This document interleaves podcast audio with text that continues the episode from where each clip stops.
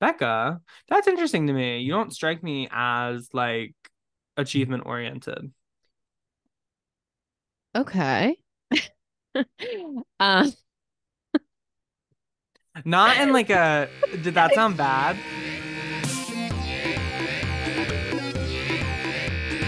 Manic. Pixie. Jump scare. Hosted by Quinn Murphy. And Becca Hobart. Hi, hi, we're Quinn. we're Quinn. and we're Becca. And we're Becca. And welcome to Manic Pixie Jump Scare, a podcast where Becca and I talk openly about our shared delusions Passions and, And love, love for each for each other. other. So Wow. Quinn, I did notice a little animosity. I guys, I am so frantic right now. I can't. I'm gonna explain it later. I'm gonna save Okay. it for something in our show. Maybe you can guess what it is. Okay. But I'm bringing an energy into the podcast today, and let's just say everyone should be a little scared. Just kidding. It's not- Um, Okay. It's not necessarily negative, but I feel the heaviness of your aura. yeah, I think there's like, yeah, there's definitely a franticness, and I'm so Mhm, glad you mhm. brought up aura because. Perfect.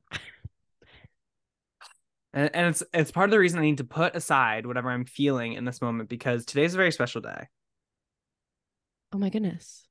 Yes, it is. And I am wearing my special shirt to celebrate that day Oh my God. How could I forget? because it is the birth, the day in which we celebrate the anniversary of the birth of our Lord and our Savior, Miss Lady Gaga, Stefani Lady. Gaga. You will always be famous.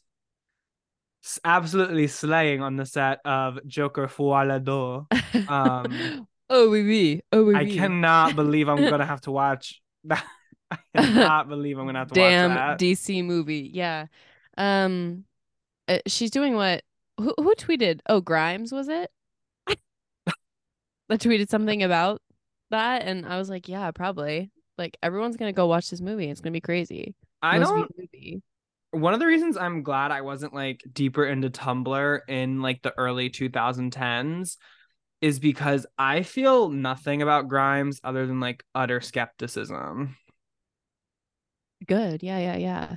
Like I feel like I don't have any attachments to her, which like, and like, I don't know. I think she's. I just think if you dated Elon Musk, like that, what's not clicking? What's not clicking? And you had multiple children with this man. Even after weird. y'all were broken up, you had a whole other child with him after you were broken up and reading the Communist Manifesto. Yeah. You had done the reading. Yeah, there's something so dark sided about it. Um, about Mhm. her. Yeah. But this one queen on Canada's Drag Race season two once did a really funny snatch game as Grimes, though. Really? Yeah. And it was like it was like, oh, Grimes, that's a really that's gonna be a hard character. But then she was like really good actually. And she was one of those girls you didn't quite know was funny. And so you didn't know if she was capable of being funny. And so She proved herself. and she had proved herself there. Good. No, Yeah. Grimes is very like Azealia Banks to me. Yeah. But Azealia Banks' Like- mother. So well, of course, we can't ignore the heinous things she's done and said. me rolling my eyes dismissively. Water under the bridge, thought to be honest. Like, I mean, there's nothing She's- 212 won't make me do, but She's one of the most uncancelable people because she just rejects the narrative. you're right. She'll flip it and twist it. The story. exactly. Put her bang Yeah. down, flip it, and reverse it, as Missy Elliott taught us all. yeah, sir flip it dividend yet. Anywho, Quinn. So I know you're saving your your intel, I suppose, but what else has been going on with you lately? Wow. Guys, I've been on a harrowing journey Oh, for the past week. oh boy. Guys, I've been job hunting, oh dear. and I hate that this is who I am now. Um, This is sad. I hope it wouldn't have to come to this. I know, guys. I was trying to be unemployed And you know, it's hard. It's hard actually. People are like, "Oh, being unemployed is so easy. You just sit and, you know, find little tasks." And it's like, yeah, Right. that's part of it definitely. Sure. But sure. is it sustainable? For some people, yeah. Mm-hmm. It turns out I might not be one of those people. And I'm getting off the train a little bit maybe before my stop, before like, you know, they're like, you have to get the fuck woof. But you know, Sure. that's what makes the most sense for me and my family at this moment. Mm-hmm. mhm. Um, and so yeah, I've been looking for jobs, and um, looking for a job is actually complicated by the fact that you have really like no idea like what you want to do. Mm, yeah. you have some idea, but it's just like like the kind of career I want to do isn't on like indeed.com and like Yeah. Yeah. like oh let me get this like let me oh let me become a consultant or let me you know what's another entry level Mhm. position level one wizard level one elf level one cleric if Sure. you're in the world of warcraft if that's the kind of industry you're working in like there's not Of that same like path and so then it Mhm. makes it hard because you're just like doing you're looking for jobs that might not ultimately be fruitful and that would be f- or not fruitful but like might not propel you towards your goals in any other way just than like making you money sure. and that would be all fine and good and dandy if i literally wasn't given this message from society my entire life that like every move you make in your life has to be like in the interest of like the next move you make and so Oh.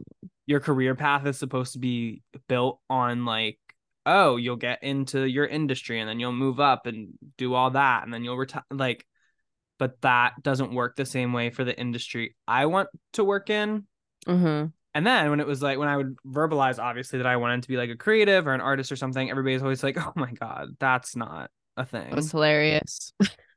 and it's like it's so annoying because one of our professors at Pitt actually wrote a really great op-ed for a local paper about this. But like I hate that whole mentality of like, oh, what do you mean you're going to be an artist? Like that never happens. People aren't that. And it's like, girl, where do you think all the shit you watch on Netflix comes from? yeah. Or literally, like, where do you think any of the media you consume comes from?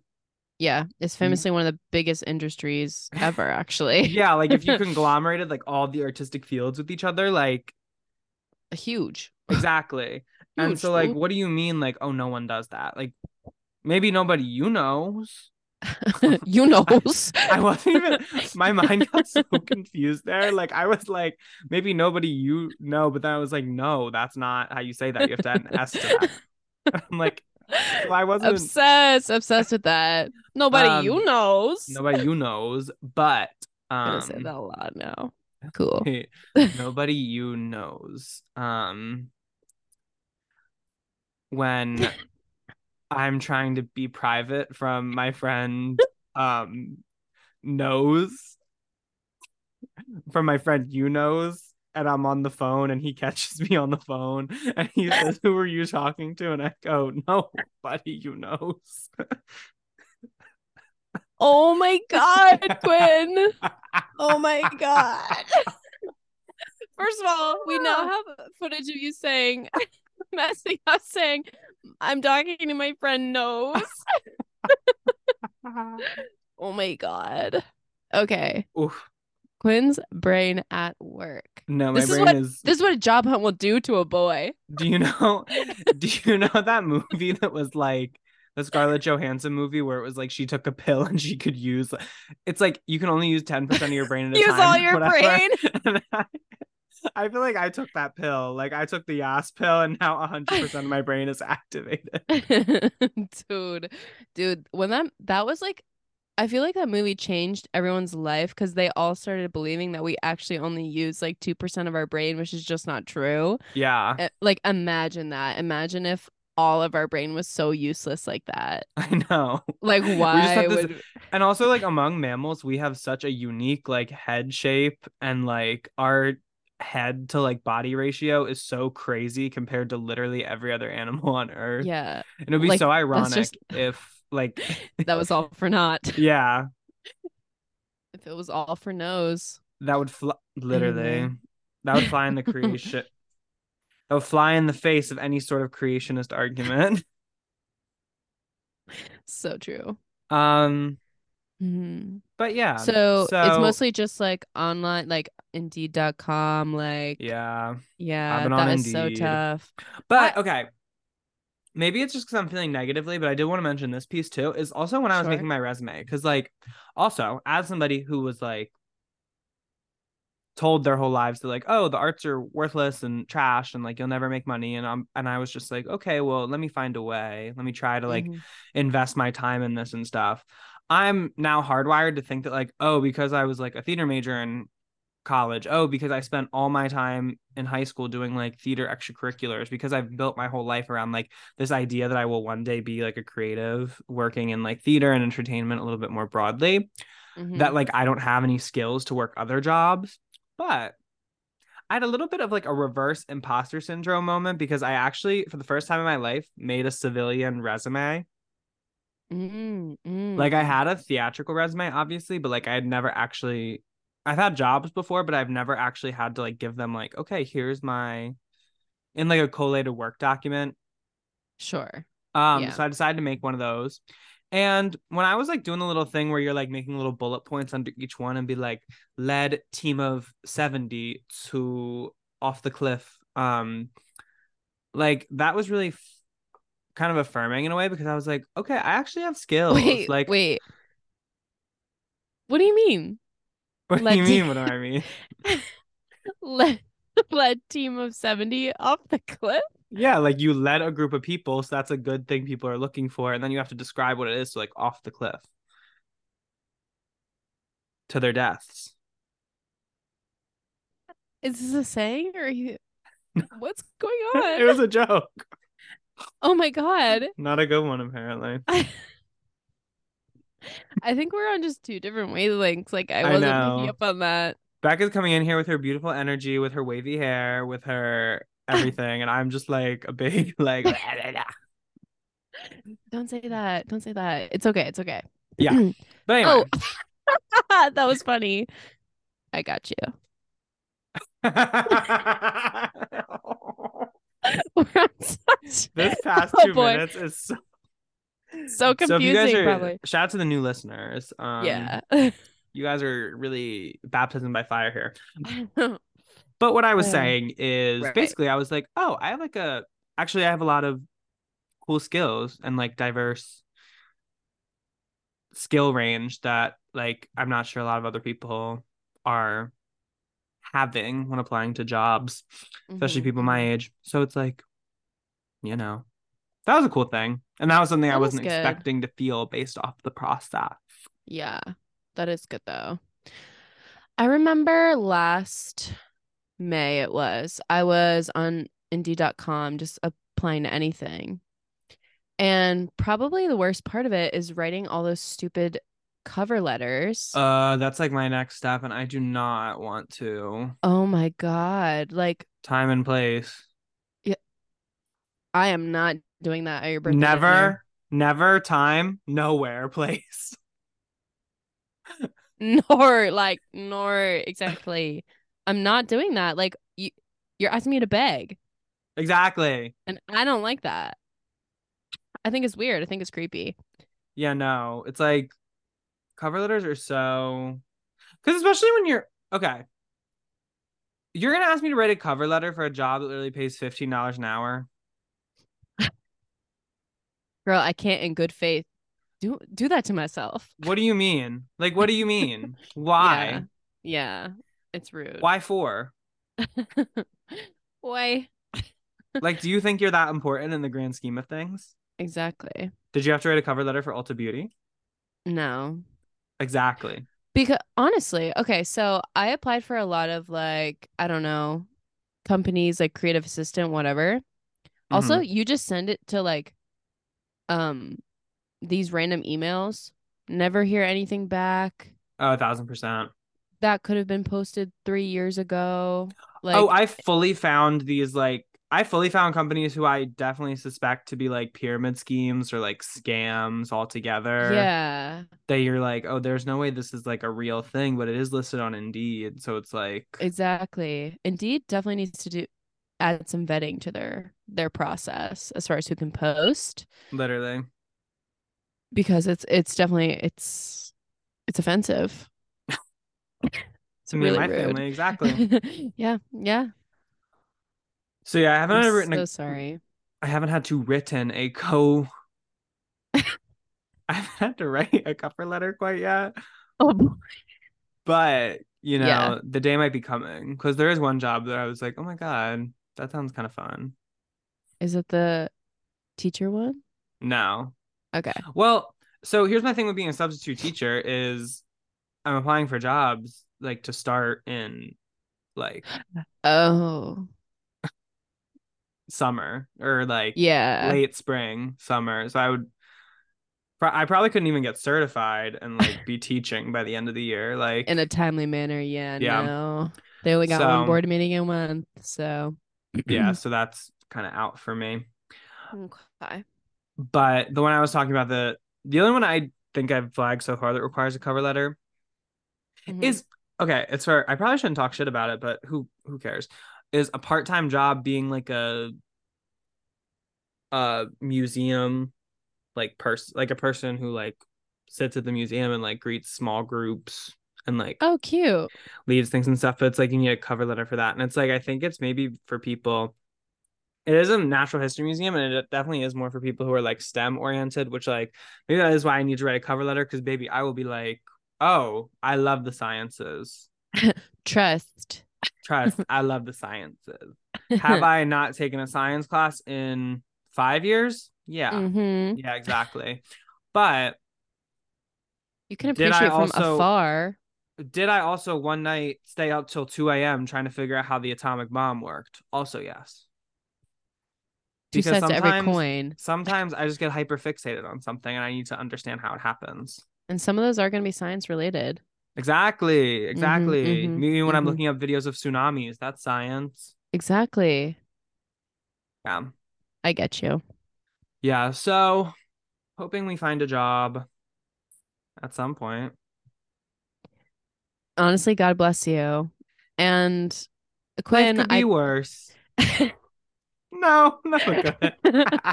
JK, guys. Okay, stop.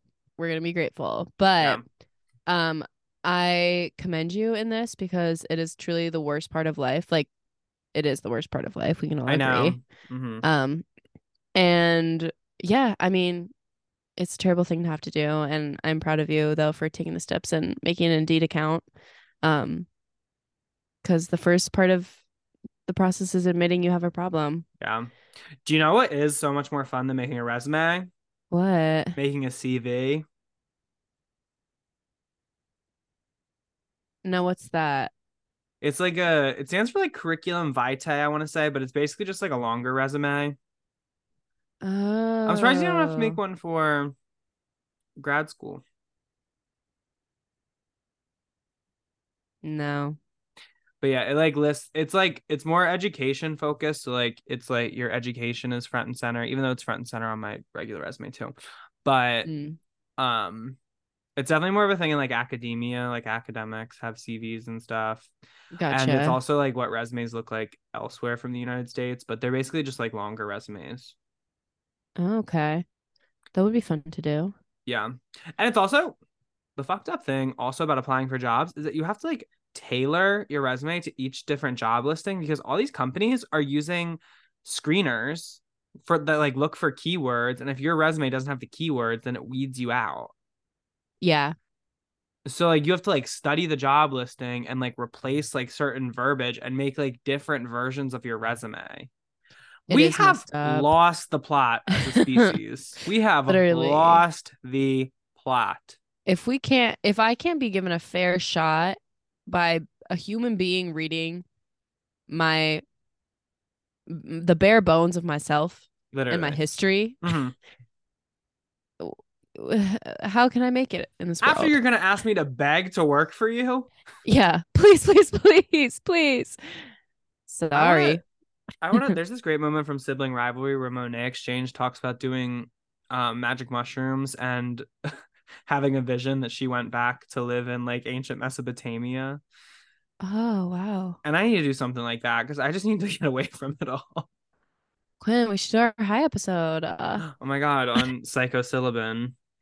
I can't wait. That would actually be good because then our trip sitter would be like monitored. And it would be the podcast room. No, we would need like an actual person. Okay. when we when Beck and I are actually interviewing producers as we speak. yeah, Um, it's true. it's true. It's so true. Number one contender, Captain Jason. What's he doing in the Oh, off season? He couldn't Like, be a yeah. producer because I would, I would, there would be HR complaints. Let's just say that. From the both of us. From the, HR would be swamped. uh, that's hilarious. Um. Anyway, speaking of Captain Jason, though, Becca, I have so. I have finished my viewing of Below Deck season five, like the season, Yeah. Which you were excited for me to watch, Uh-huh. but um, I did not watch the reunion. Okay. either part of it. Partly because it was on Zoom, so I'm just not excited to watch it. But I am excited to watch it. It's such a crime that like such a good like such a season that needs a reunion. If there's a season of television that needs a reunion, it's below deck season five. Literally in Like, person for them to yell at each exactly. other. Exactly. But what happened but COVID? Probably the greatest thing COVID has ever taken from anyone is the fact that there The a in-person below season deck season five. five reunion in person.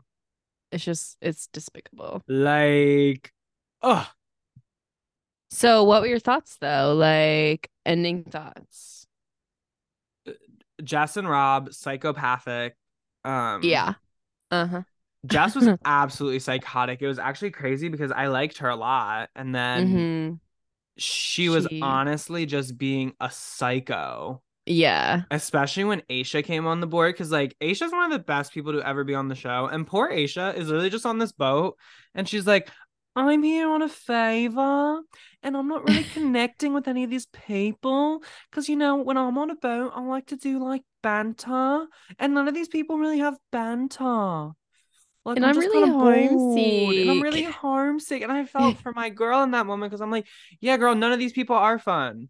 No, literally. Like Malia's on the boat, literal white bread sitting in a stool. Like, uh, uh, uh, Malia is such I I feel like I know girls like Malia. mhm. I don't know, just like from sports. she describes herself especially. as a guy's girl. Definitely, it's really scary. It's really scary to do that. Yeah. yeah. She's always talking about how she has four brothers. It's like we get it. Um, yeah. Oh boy, I know.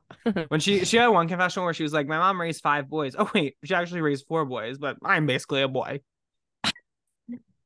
Oh, it cringes me. blah. uh, I mean, Oh my Malia, god, God and bless her you. and Tom, but- her and Tom have the most boring sex. I know that for a fact. It cannot like oh, oh, I can't even. so like if I were stuck in a room with the two of them, I'd kill myself. I try not to so kill kill myself. myself. No, guys, it wouldn't be that Challenge serious. But yeah, she would have Uh, got me I- on that one. I don't want to spread hate on the internet. Like, obviously, all these people are. Beck and I are a comedy podcast. We're just saying things to say things, and we're not actually Mhm. judging these people. But back to judging them. yeah. Malia and Tom, I was not. Boatmances, I just think showmances in general are so uninteresting. Yeah, usually Like- they are. Yeah. It's like, who cares? Especially Hannah and Conrad on was the one I was invested in, and that even got boring. Yeah, because just after a while, like they're gonna fight, and you know that, and it's always Uh-huh. gonna be about something stupid, and then it's gonna interrupt the work, and then everything is like about that then, and you're like, Literally. damn, I can't have any fun now. when Rob didn't do the crossing, I was so mad at him. I felt disappointment. I was like, I thought you were about to get a head on your shoulders. yeah, and then doof, And then doof, going to he Bali. to pass out. Yeah, it was so goofy of him. And so obviously the whole Hannah situation, Right. I think literally everyone handled it exactly the wrong way. Like everybody, it was weird. it was weird how literally everybody. So the three parties in the situation hmm are Sandy, Malia, and Hannah. Yeah. And it was almost as if God came down, told them, told all of them, like full given circumstances, and said, You actually have two choices. One is completely right, the other is completely wrong. And all three of them chose the exact wrong thing to do. Uh huh. And did it on live television. Exactly. Because first you have Hannah, who, for some reason, decides not to register her prescription with the boat. Yeah. Weird. Which, like, which I understand I can understand a little bit because it's like why do you need to know that like because like if it's up in the bridge especially if it's for some if, especially if it's valium or something for like a panic attack which seems like that's what the prescription was mainly for yeah. um sh- i would understand like not wanting to like have to be like in the throes of a panic attack which is like a horrible place to be Mhm. and have to go up to the bridge and see your boss expose yourself to your boss in that way and then Mhm. be like can i take my valium and it's like- right. and they're like oh i actually have to call a nurse offshore like malia was describing with like the benadryl i'm like that actually sounds nightmarish and so like in a certain way i understand what hannah did but also like it was so like flagrantly against the rules even Mhm. like but i feel like we talk about the valium a lot the fact that she had a cbd pen i felt like was way more damning yeah. because it's just like there's too. no reason you should have that on the boat Yeah. That's and she was like oh it's legal in spain and i'm like girl but maritime law is different Yeah. And she knows that. yeah and so that was like the whole i basically think she didn't have like a defense in the matter um Mhm. but then we have malia who like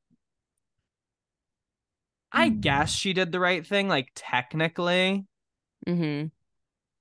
it was just it just came down to she was more loyal to sandy and sandy Yeah. ran a greater risk having those drugs on the boat than hannah did Yeah.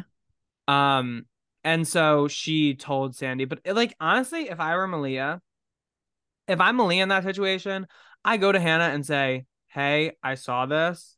Mhm. Like, especially because what was also it was so messy how it was after the whole room thing. Exactly. Like the timing of it was so particular. And the fact that like how long did she actually know? Exactly. Like That's how old was the photo? Because they because they presented as oh when she was cleaning up her stuff to move in with Tom. Mm-hmm. That's when she, yeah, came across I also it. thought I also thought Malia and Tom were so ridiculous about the bedroom thing. No, that was stupid. Like you're gonna whine and cry about not like Literally. I- I- yeah, that's stupid. Anyway, but if I were Malia, I would have just gone to Hannah and been like, "Hey, I saw these things. They're really not supposed to be on the boat, but I don't want to lose you your job, but I also don't want to lose Captain Sandy her license. So if you could find an arrangement where I never have to see those again, Mm-hmm. like we can be done with it. Yeah. we can be completely done with it and no one ever has to know. That's just me personally. I think that's and what I I would- would do too. And I would do that somewhere off camera. Yeah. I would try to find an off camera. I would be singing happy birthday between it so they couldn't record us. Like I I'd do something. Yeah. I would take Um, up the ukulele for three months literally. and then And so and then Captain Sandy was also a little ridiculous. Like like again, she probably in the end did like the right thing with her set of circumstances because Mhm. like because she knows about the drugs on the boat and because she like verifies them and stuff and because it's also like on recording um yeah. like shit but just the stuff she was saying after but my thing is sandy stick to oh it's policy sorry it's policy Yeah. but then she started adding all this stuff about, and honestly, Hannah, I don't feel safe going to sea with you in this condition. You haven't really been yourself this season. Don't say that. Don't say that Yeah. because then it starts to feel like a personal decision. And that's how Hannah took it. Yeah. I know. Like Like that was her mistake. Been like my hands are tied. My hands, my hands are tied. Sorry. My hands And are left it tied. at that. Sorry. Exactly. My hands are tied. Sorry. Yeah, Like, but it did get personal. yeah. And also when she was like, what if she overdoses? Well, yeah, that was a little much. Girl, are you for CBD fucking pen. real? Be for fucking real right now. right. Valium and CBD. Yeah. Two things that are famously like you basically can't overdose on. Like what? yeah, because you can Like, put them yourself. She's Yeah. that was that like that got a little ridiculous to me and that reminded me of some other people who are sober who I happen to know. And sometimes Mm, sometimes sober people love y'all, support y'all. But sometimes y'all can be a little fucking judgy. Extremists. Uh, yes, Mm. yeah, yeah. You essentialize everyone's problems down to the substances they may or may not be using or abusing, and like Mhm. sometimes that is the truth, and sometimes it's not. Yeah. Um, and so that's kind of how I read that whole exchange. But I thought the overdose thing was just so ridiculous. Um, but yeah, basically everybody handled it wrong, and that's Yeah. that's what I happen to think. Oh, yeah. Season five, generally, what a mess. Yeah. But And also there were so many episodes, like it kind of dragged a little bit towards the end, I feel. I get that. Especially at the end, the only thing there was was Robin uh Jess. Like that was the only Right. And the butt moment. conflict towards the end of the season. Like Mhm. Season six. What a great crew. really? There's only like there's really no villain except just like one or two. Cool. You know? We've talked Yeah. about how the narrative of like a lot of people are in the gray area, hmm but you know. Yeah. I've been taking it. I actually haven't watched in like two days. I watched the Captain Lee special Oh, last night, Oh, but I haven't watched like an episode of Below Deck in like two whole days. oh my gosh. Actually, three maybe now. Oh my god. Who am I? um. I cannot say the same. oh my Um, gosh. You yeah, started a it's whole new true. journey. it's true. I well, so I'm back in the med, but this is for spin-off series Below Deck Sailing Yacht. Oh. So me and Jewel actually just finished season one, work. like earlier today. Um, jump scare, Adam's back. I know that. I know that about season one. Being super villainous as ever. I hear he's bad again in season one Oh yeah. because he had a little redemption moment in season three. Was it? Yeah. Um, I think just to his core though, he's just kind of like a dick. Yeah, Yeah. that could be very true. Um, and I feel like that's true about a lot of people who live in vans. Van lifers, I can't fully have to say trust. There's a little something I don't trust about it all the way. I like It's something nefarious. I like Bertini, but there are exceptions good. to every rule. Exactly. Van lifers are nefarious, and I'll leave it at that. But um, you're gonna love watching, and I think you should watch Uh-huh. because it is truly so interesting just to see like how a sailboat works. that's why I want to watch it. No, like it does go crazy in that there are moments where They're like fully sideways. yes, and they're like, "Watch out!" like people are getting crushed by chairs. It's it's awesome to be honest. Um, Captain Glenn. Oh, New icon. incredible! Oh, really? yeah, like of- uh, officially, like he's just so chill. He's like this little Canadian man. Work. He doesn't get like mad, um, ever. He's just always kind of like, okay, yeah, Whatever. whatever. Honestly, dude. Mhm. Um, yeah, and there is stew, two stews, a chief stew, a chef, and then a first mate, two deckhands, and then the engineer is a character in the Mm. crew this time. Wow. Um, so it was really entertaining. I will I will tell you that much. Um, Mm. Oh, also they had probably the worst guests I've ever seen in my life. really? uh, I don't want to spoil too much, but there was a group of guys from New Jersey. Is all Oh, I'll say. that's that's all you need to say, really. Yeah. Well, okay, I will tell you this one moment. Uh-huh. One of the guys from New Jersey, it was a crazy thing to do. Knowing he's on camera, fully picked up one of the stews and started doing like like I don't even know, like lifts with her. And she was like, please put me down. Please put me down. like down. curling her. I've seen there's a YouTube they have it on YouTube. I like see it sometimes. Okay, yeah. on the video. Yeah. well so that happened and she like walked away and was like upset obviously and he under his breath said don't tell no one oh my god you want to talk about nefarious It's like when those guys in the very first, like the very first charter of Below Deck ever, they ended the charter early because the guy they suspected the guys to have cocaine on the boat. yeah it was giving that except no drugs found Literally, like. just the worst But it was how they were met. like waking up the boat, leaving the boat, and they were like, people are like, "Oh my god, can you believe this?" And one guy was just like, "I'm not saying anything." like, and then they're like walking down the dock, and he's like looking behind him. It's like oh my god how to incriminate yourself using body language. yeah. Do, do. Um, yeah, so it was really good and ugh, Adam, Adam and his love life, I can't like you're not gonna enjoy the boatman's that was going on there, is all I'll say as well. Yeah, especially if Adam's it's hard it. to He's do. a psychopath, actually. He is a psycho. Like he really is. It's something about being in love. Like sometimes people just turn psychotic. Maybe him and Jess should link up.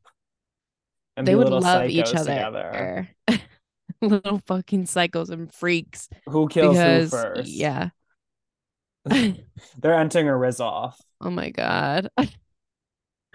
Oh my god, you're so right. Cause that the only way out is murder. Sparks fly. And them too. It's like like electricity. electricity, you might die. Alrighty. Oh, Um, what else is going on in the world of Becca? yeah, good question, yeah. Um, well, as the sun has started to emerge, Um, just like every spring, I find myself getting happier and happier. I know. It's um, truly crazy. Like it's really crazy when you're yeah, like, like, oh, I just needed to be outside. literally. This whole time, the problem was me. Yeah. the sun, the sun setting. I just had no vitamin D. No, Yeah. it's really like I'd be watching Jeopardy and I'm like, oh my god, it's still light out. Yeah, like what a gorgeous thing to do and be. Oh, and it's been nice a couple days. Like I've genuinely like I've like taken my dog out on walks according to like if it's sunny. I'm like, oh my god, it's sunny. I should go and walk right now while it's still Yeah. sunny. Yeah, I went on a gorgeous walk. Um, Oh, Quinn, did I tell you about this? When I went on a walk the other day, what is this? exactly. Depends on what this is. I went on a walk the other day in my neighborhood, and I'm at the end of my street, about to cross into the neighborhood adjacent to mine. hmm And what do I see but a man coming out of his house, around 30, mustached up. I said, Sir, what are you doing here living on my block? my block? Couple me, swallow me, drip down the me. side of me. Quick! What? Drove out. Um, and he Ugh. then got into his Jeep and drove away. And I was like, no way. Like, I've gotta No start some- way. like I'm gonna start banter with him. Like, it's so wait, why is Aesha always on 0.75 speed? Love her. um, yeah, and I was like, that and the sunshine, like, oh my God, because Literally. it's kind of like sparking up. I just love a little bit of mystery. uh-huh. And it's like kind of sparking that up for me. Like, I need to know, like, does he have a hot wife? Uh-huh. Like, what is going to be my role in their marriage? and things like that. Yeah, of course. Yeah, And that's an important thing to know ultimately. exactly. Thank you for recognizing that.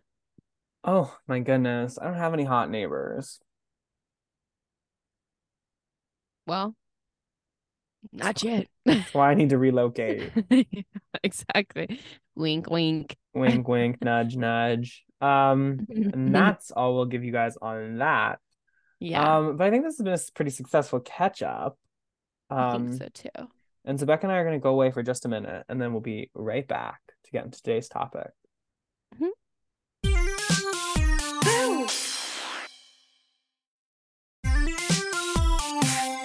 scared. Oh my God. fly. G'day, Scott. That was something scary. I am titanium. Okay, Megan. yeah, thank you. That's what I was trying to serve in my intro. Exactly.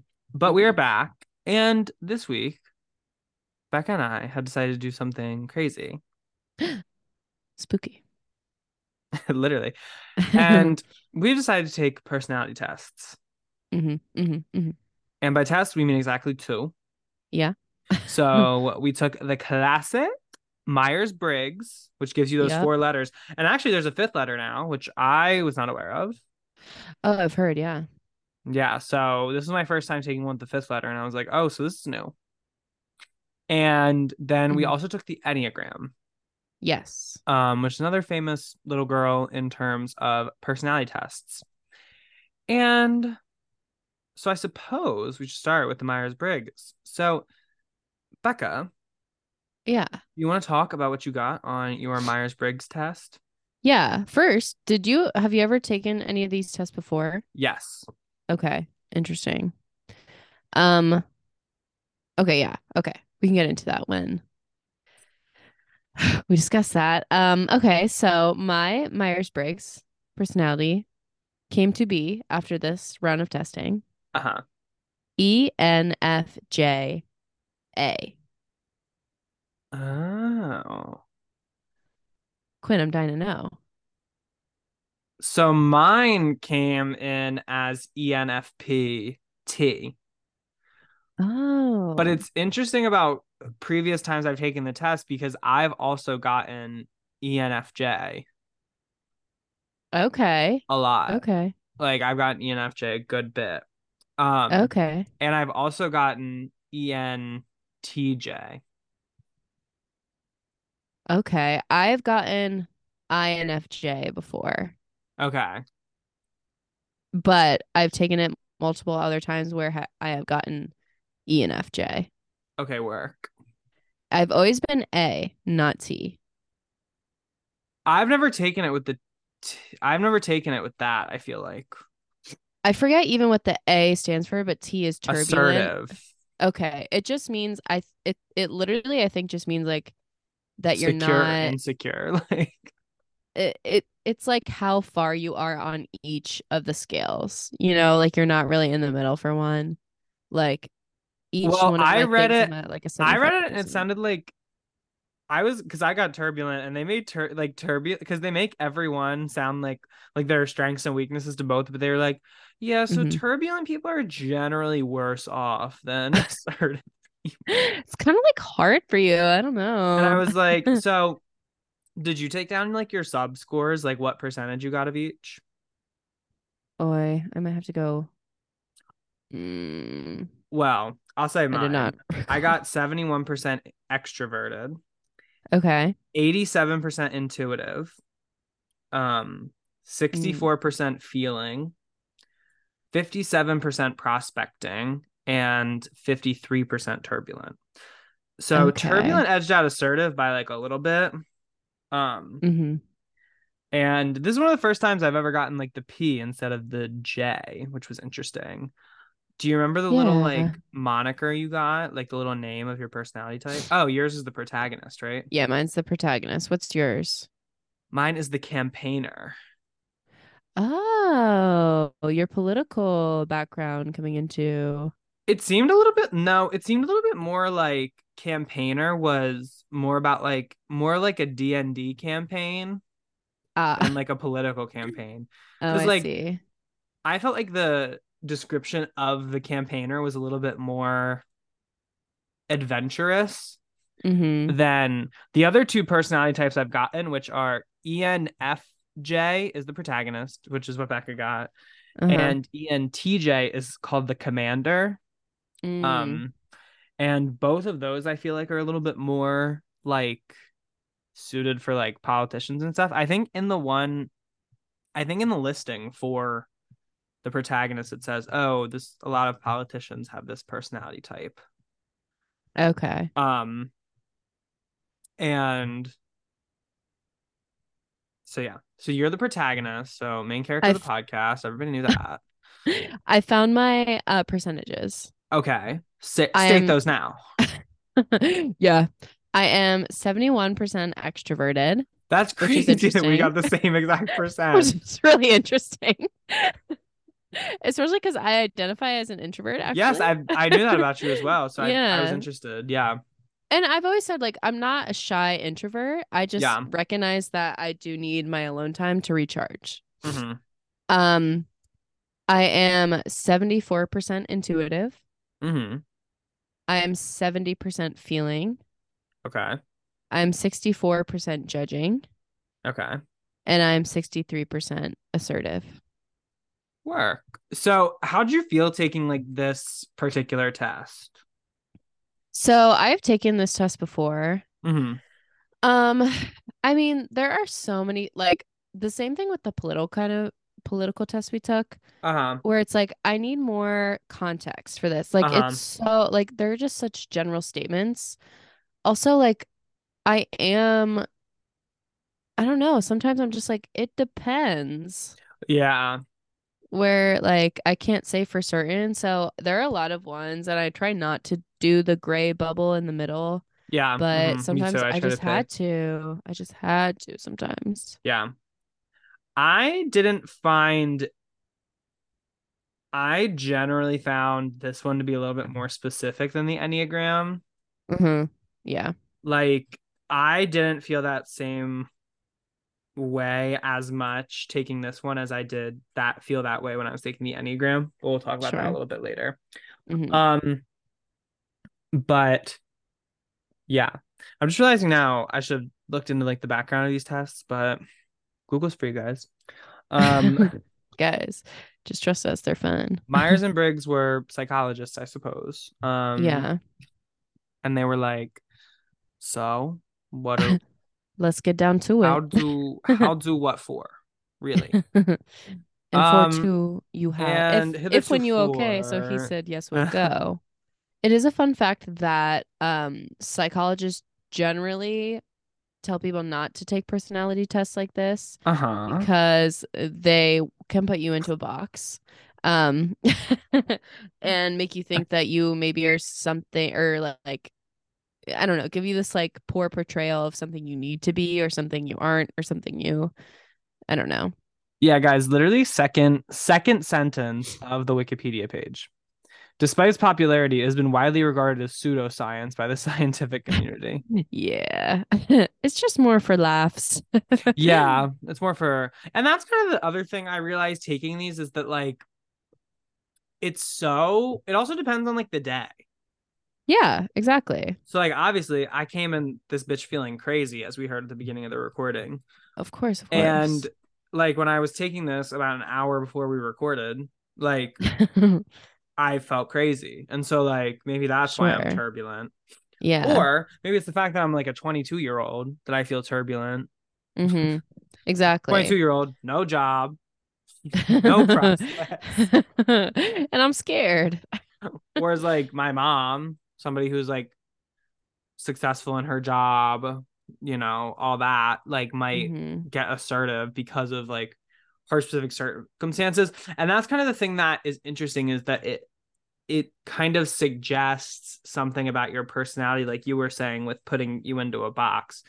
It Yeah. suggests something about your personality that might be true in a certain moment and not Mhm. true in another moment, you know? Yeah, exactly. So, I guess we should take it every year to see Yeah. what then happens. What is the um what's the difference between prospecting and judging? Uh, let me bring that up. because I like every other time I've taken the test, like I don't think I've ever gotten a P before. Like it's always been J. and if anything, the thing that switches is I switch between thinking and feeling. Which Oh, is. ENTJ versus ENFJ. Well, that makes sense with your your whole thing is of two minds, you know? Literally. Um, so J judgers tend to be organized and prepared, like to make instinctive plans, and are comfortable following most rules. Uh-huh. Whereas P is a perceiver. Perceivers prefer to keep their options open, like to be able to act spontaneously and like to be flexible with making plans. Mm, So you said you usually this is your first time having a P? yeah. Well, maybe that would make more sense after you've done like a year of travel where you had Yeah. to like constantly change, you know, be adaptable and Yeah. stuff like that. That would make sense. I'm definitely much less like because basically anytime it's like anytime these things are asking like, oh, I need a plan, I'm like, no. Especially being around people who like do need a plan. I've realized how like intensely I don't need a plan sometimes. Fair enough. Whereas like sometimes Yeah. when people are like, oh, and it's like, that's too much. Girl, you're Right. too much. That is also the thing with sometimes answering where I'm like, no, because I'm not like this person. And I think of like someone who has those traits and it's, It's, like, like, well, what's the that's not the normal. It's like who are Yeah. we? Yeah, who are we like Comparing comparing? exactly. Because if, if it's me versus average Joe, my answer might be different. Whereas like people in my life, Yeah. you know, not so much.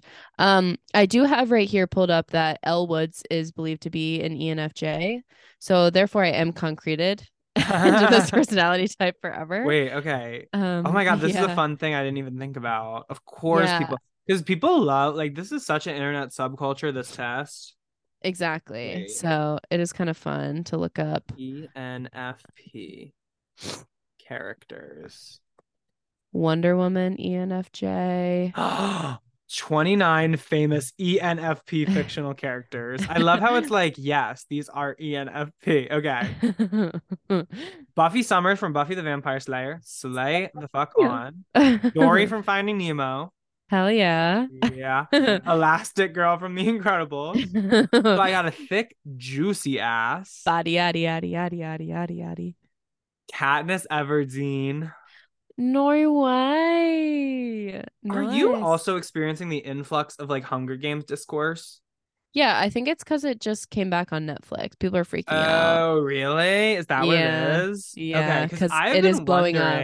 I'm like, why is everyone talking about the Hunger Games now all of a sudden? No, Which- it did like explode. Ultimately, I it's mean, fine. rightly I- so. Yeah. Yeah, I did reread the Hunger Games books a couple years ago, and I was like, oh my god, these hold up. Like, Oh, and the last time I was subbing, when I was asking kids their favorite movie, as I do, multiple of them said Catching Fire, and I was like, "Oh, a right flashpoint on." moment for people our age. Like, Literally, but they're just watching it at the fresh age of sixteen for the people first time. no, It's like crazy. on my like half my Twitter feed is just that picture of Katniss She's so gagged. That's a good one. Or being um, airlifted out of the dome. Literally. oh my god. And then Yeah. I mean we talked about it already. Harley Quinn from Batman the Animated Series. Hell yeah. Wait, Alison DiLaurentis, Pretty Little Liars, and it is an unhealthy ENFJ. Mhm. Wait, slay Mhm. on her. You I- would fake your own death is the thing. No, I literally saw a tweet earlier that was like, I want to have an Alison DiLaurentis summer missing. I was like, yeah, probably. Mike's Mike is like this tweet. Um okay, Charles Dickens, another ENFP. Ellen DeGeneres. oh. Amy Schumer. Oh, oh, I just got hit with some bad ones. Rachel Berry. Oh yeah. Rachel Oh, Berry and I famously share a birthday, so Oh boy. Oh boy. Oh. Drew Barrymore though, mine's getting better. Aw, that is good. Wait, okay, now I'm Mm. like obsessed. Oh my I love how God. people are like, Emma Woodhouse from Emma. The book I'm oh, reading. from oh yeah. She's just like Look me at for that. She's just like you for real. Sherlock Holmes. Okay, where? That's why I be figuring things out sometimes. Have you ever taken the test that's it's kind of like this? It's not like explicitly a personality test, but it gives Which you the Taylor visual- Swift album are you based off how you make a grilled cheese? That's exactly the one I was thinking of. Exactly, because I did take that one Thank last you. week. okay, perfect. And I did get Lover. BuzzFeed.com. I love it. um uh no, the one where it will tell you the fictional character you are most like and we'll break it down by like percentages. And Mm. I did get the character I was Holden 90 Caulfield from Shut up. Don't ever say that, please. I've never even read that book. I just know he's Really? like incel. I just know he's like the king of incels. Yeah, he sucks.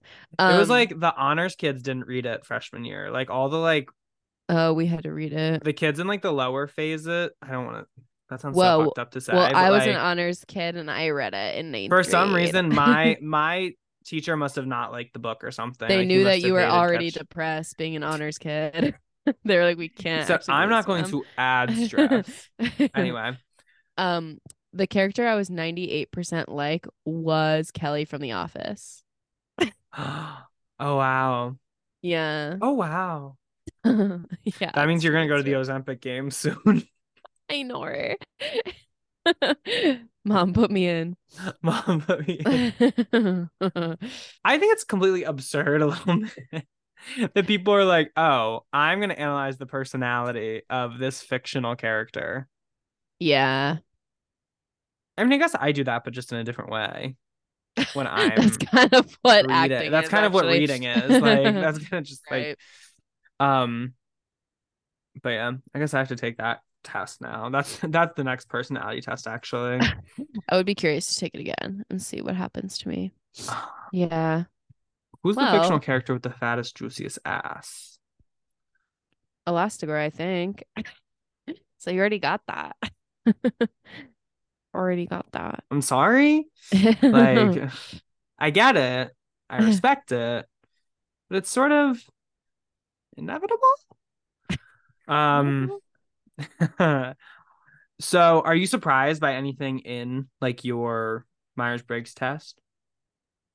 Well, I guess I just I don't know. Like I'm su- kind of surprised that I got as extroverted as you are.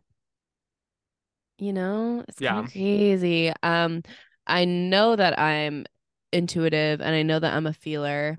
Uh huh. I I mean, I do stand on the fence of, you know, I do like plans and stuff like that. Yeah. I I can like live without them. I'm not gonna like crumble apart and not remember my daily tasks. Uh huh. Um, and there is like a, a I appreciate spontaneity and stuff. mm-hmm. Um, so I guess it's not surprising that that's the one I'm like most in the middle about. Uh huh. But I don't know. Since I've gotten this type before, but I haven't in a while, that was kind of the surprising part to me, is I haven't gotten this result in a while. So yeah. What about you, Quinn? perspective was obviously a little or prospecting or whatever it is perceptive i don't know um Yeah. it's definitely surprising because i don't think i've ever gotten that before um turbulent also had me feeling a little fucking red when i was reading like oh turbulent people are just like unconfident they're like apparently for my personality type like for the campaigner like even turbulent campaigners like acknowledge their successes more than like a lot of other personality types Mm, but like I don't know. I think it might have honestly just been the day, so I'm not judging myself. But it's it's kind of fun uncovering like a new personality type, and this one's Yeah. kind of more like like it says on their little website, the 16personalities.com. Campaigners, ENFPs, are true free spirits, outgoing, open hearted, and open minded. With their lively, upbeat approach to life, they stand out in any crowd. But even though they can be the life of the party, campaigners don't just care about having a good time. These personality types run deep, as does their longing for meaningful, emotional connections with other people. aw. It's just one of those classic things. It's like, I forget what it's called, but it's just like written like to be like, oh, yeah. Good job. yeah um so i did also find i was also reading like the strengths and weaknesses thing Yeah. and i found that interesting strengths of enfps are curious perceptive enthusiastic excellent communicators festive which i do agree with Sure, and yeah. good natured And then weaknesses: people pleasing, unfocused, disorganized. Those doof, like overly accommodating, doof, overly optimistic, doof, restless, doof. Bonk. Um, and I thought that was I thought that was interesting. I generally agreed with the assessment. I wasn't like reading anything where I was like, oh my god, I can't believe that. yeah. No, they got my weaknesses right down. Unrealistic, overly idealistic, doof, intense, Doof. overly empathetic, condescending. doof. I did read that condescending one for the protagonist. I was like, Yeah. I I, I, I, I, I, tried. I, I, I, I tried to fight it. But Um, but I am charismatic and passionate and reliable. So Part of I that, like my strengths too. literally. Yeah. Okay. So I guess moving away from this one for just a second and going to the Enneagram, Of course. what Enneagram type did you get? So I'm a number three, Work. closely followed by eight and two. Okay, work. What about you? I this time I got mostly eight. Okay. Like when it had the little description, it was like, oh, eights are, but and I guess we'll just dive right in with my problem with the Enneagram. Like literally, I feel like more so than the 16 personalities is like so many of the types get like so big for me. Uh-huh. Like basically looking because I took it recently, like I took it back in November Okay. and I took it today, like freshly, and basically, like all of the types except for six and nine, heyo, like are not Mm. like I'm just not a six or a nine, unfortunately. right. Um, Be a pe- you will never be a peacemaker. I will never, I will never make peace in my life. I will never be a skeptic. I'm trusting, too trusting for all that. Um, but then like the rest of them like i would say like eight one and three are usually where i achieve like the hardest i remember the first time i ever took the enneagram i got a three okay. Yeah. um which is the achiever Yeah. Becca that's interesting to me you don't strike me as like achievement oriented Okay. uh, not in like a did that sound bad like not in it's just kind of funny. It is just kind of funny. I know you didn't mean it in a bad way. yeah no not in Um, like a mean way at all No, it is like I've always kind of because I have taken this before and I've always got I only get three.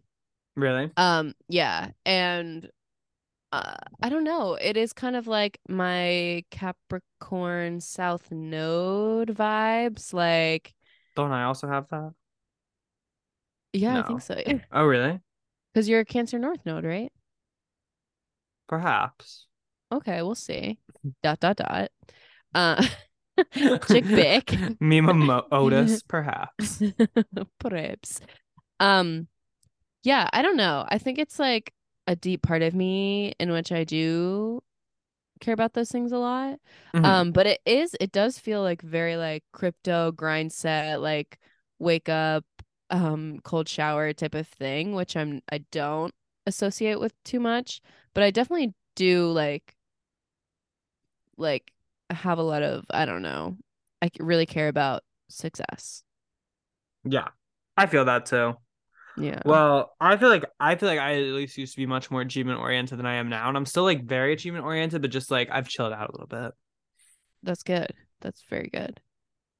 Yeah. Oh my god. I there's nothing that will bother me more than somebody who's like take a cold shower in the morning.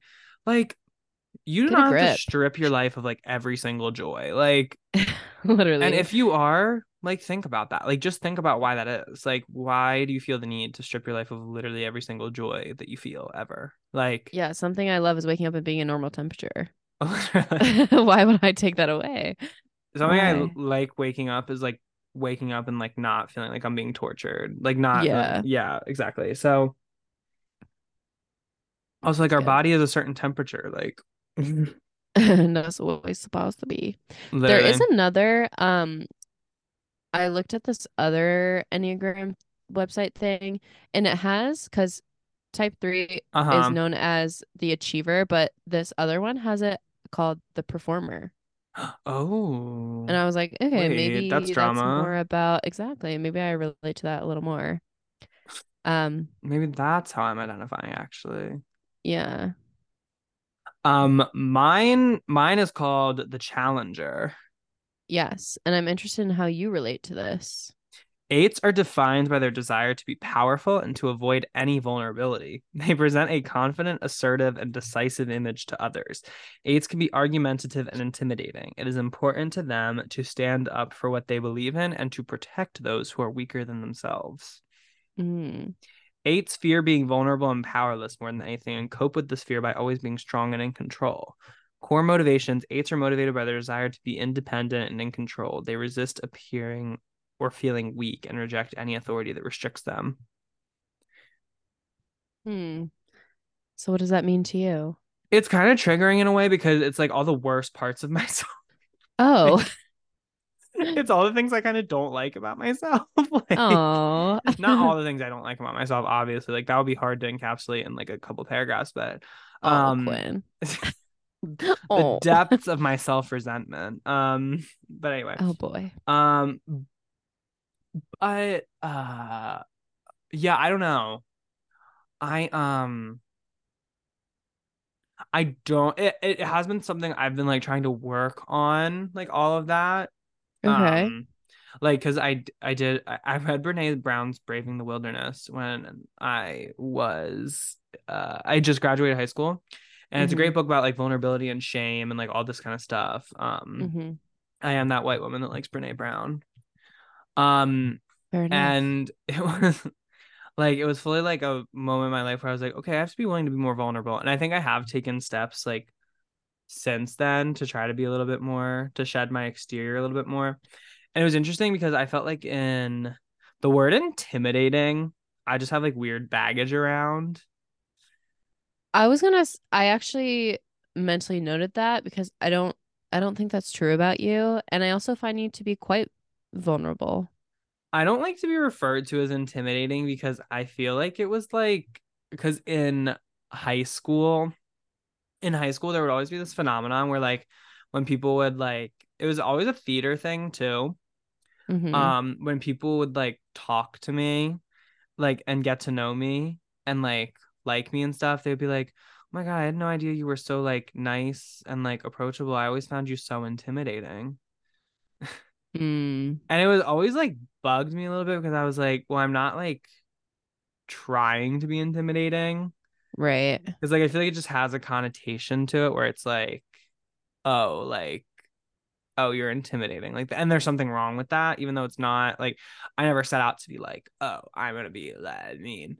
And I feel like it Right. like I feel like it and maybe I I always like I always wonder to a certain extent because like there obviously was that whole thing that happened in middle school my friends abandoning me that, is t- that I've talked about on this podcast before um uh-huh, uh-huh. and that is the real core fear of mine my real my true core fear is that nobody in my life actually likes me and that everybody's just pretending but like I mostly land on the fact that that's irrational um Yeah. but anyway I digress but um I feel like there's nothing I could say to just not convince you. yeah i feel like there was like a mythology that i created around that for like a second that like oh after that i decided to reinvent myself as like a different person and i decided to be more confident i decided i wasn't going to let anybody hurt my feelings and i feel like that's something i believed about myself for a time but i'm not sure how much i actually believe that now Hmm. like so i don't know and so that's how and maybe that's just something i came up with to cope with the fact that people called me intimidating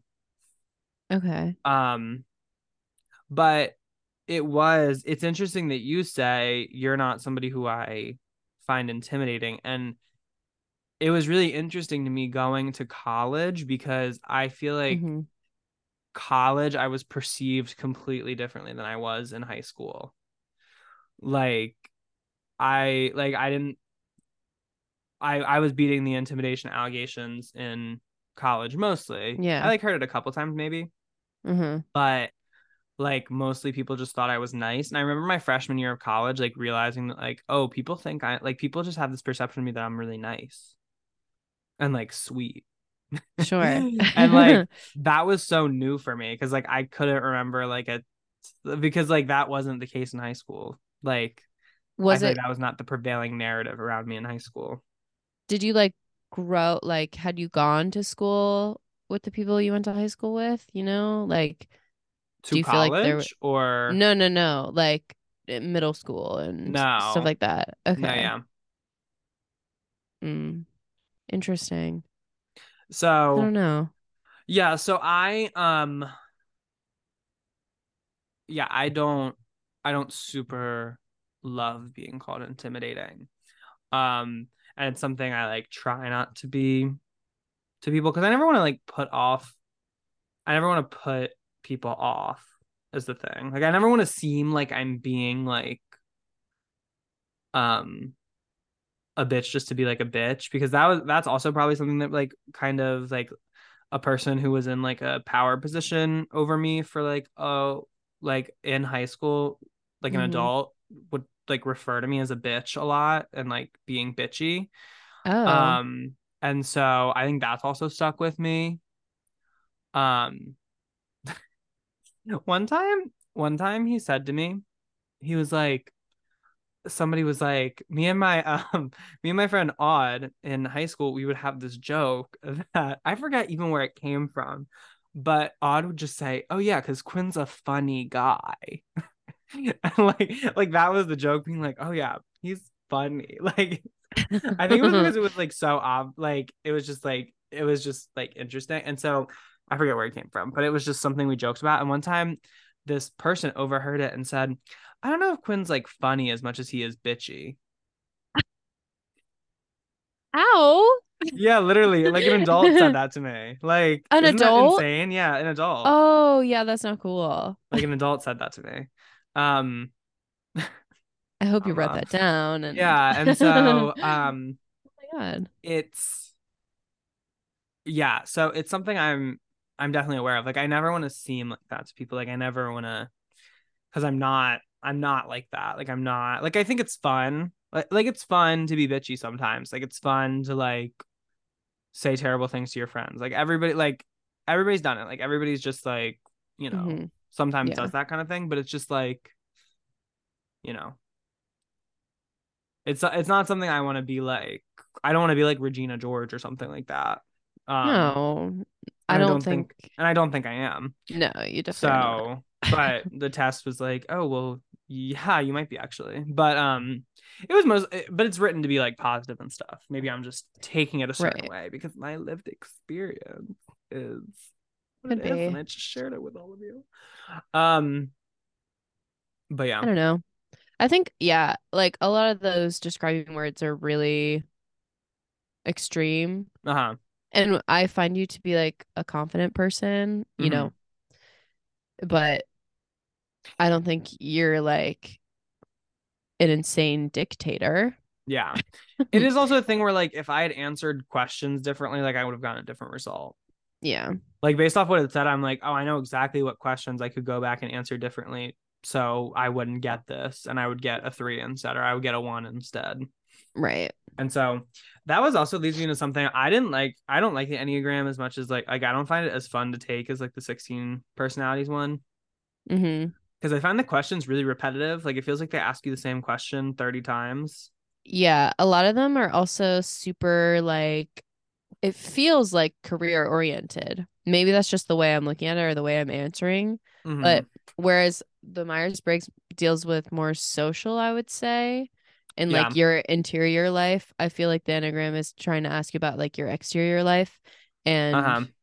like your career. hmm That's interesting. So it feels skewed. Yeah, I just yeah, I don't enjoy and and the Enneagram is I definitely felt that thing of like I need more context because like I feel like the Mhm. Enneagram is generally a little less specific than the 16 personalities ones. I would agree with that. Um wait, character fictional wait. Oh yeah, look that up. Enneagram types of 99 fictional characters, the best list. Enneagram 8 characters. Well, we're starting off strong from what I saw in the preview. Mm-hmm, mm-hmm. Harry Potter, Noise. Alastor Moody. Voldemort, the Joker. oh my God. How are you, Harley Quinn and the Joker? And this one also says Katniss Everdeen. Oh, okay. She's got a eh, point. She's got a point. The fact that I got Katniss's type in two different things. I'm so Katniss coded is the thing. It's telling me something. I'm the Katniss Everdeen of Manic Pixie Jump Scare. exactly. What are You're like Effie if I'm Katniss. mine saying? Ron Weasley. Terrible. Damn, what the hell? You Dor- are dumb. Overweight. What's that Beyonce? um, Dorian Gray. Ooh, I've been meaning to read that book for a long time now. That's been on my Goodreads for a minute. For a Scarlett minute. O'Hara. These are kind of weird. These You are like- very Scarlett O'Hara coded, like minus the whole owning slaves things. Thank you for clarifying that. Like if she didn't own slaves, I'd be like, oh my god, that's Becca up on the screen. That's so Becca. Damn. She's Arnold an achiever. Schwarzenegger. Taylor Swift. Oh. Drop everything now. Meet me in the... Oh my God. Ariana Grande. Yeah. Yes. Oh my God. Wait. Where do they I'm get so- Like, Literally, it could. I, I'm taking it though. oh, maybe it's because it's the performer. Guess what? I got Regina George. And they got a. And I also got Voldemort. Wait, it says Voldemort for mine. Damn. What the hell? It's like how people have different interpretations of the Bible. yeah. I guess I guess. So I've heard. mine came off a Weebly site, so it must be true. I don't I didn't even look at what mine was. Was there? Did we talk about whether you found your Enneagram results surprising? Um I mean, like like I said, I've taken it before and I've always gotten the 3. Mhm. And well, I think it's like I, I don't know what I would align with mostly other than 3. Like I find like you said, I find a lot of parts of myself in all of this.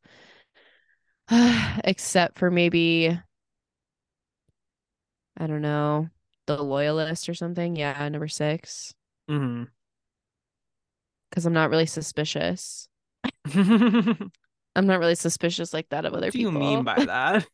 That's kind of weird that one of the main traits of that person is suspicious. Skeptical. Yeah, that calls it the skeptic in another one.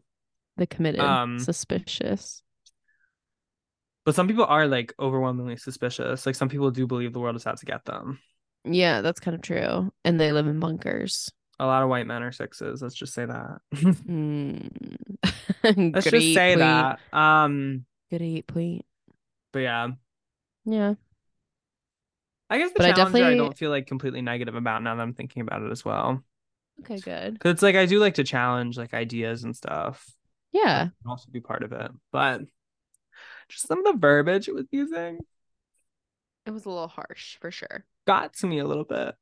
I find these way less comprehensive though than the Myers Briggs. I don't know. Oh yeah, because Enneagram, it's also like, uh, and also something I do take issue with is like, and something that does throughout my like woo woo woo woo woo is that you can like pay to get like reports for these, which is like, I know. Boo. Ooh, like Boo. that's weird. It's getting weird, Yeah. guys. I Um, don't like that. Yeah. um, But. um. So, do you generally have a preference between one or the other? I guess I like the Myers Briggs better. Yeah, I definitely like Myers Briggs better. But people like ride for the Enneagram. I feel like grind set people do that. Like, I don't know. Like, I just can't. Yeah, I can't really get behind. And as much as I like, hate to admit that. it, there are people. Jesus. Take the wheel, right, Yeah. Neo. Um, Shitting on the dashboard of my car. Do you know that song? no, maybe Damn. it sounds like a song. I would know actually in the recesses of my mind. I don't care if it rains or freezes, as long as I got plastic Jesus sitting on the dashboard of my car. It sounds like a song I should know. Probably your mom is listening. based off my youth. Yeah, Yeah. my Ethel Cain ass American teenager esque youth. Um, my American teenager esque childhood. Damn. that goes crazy. Jk, that that is not any description of my childhood. Um, but yeah, I don't know. Any final thoughts on these?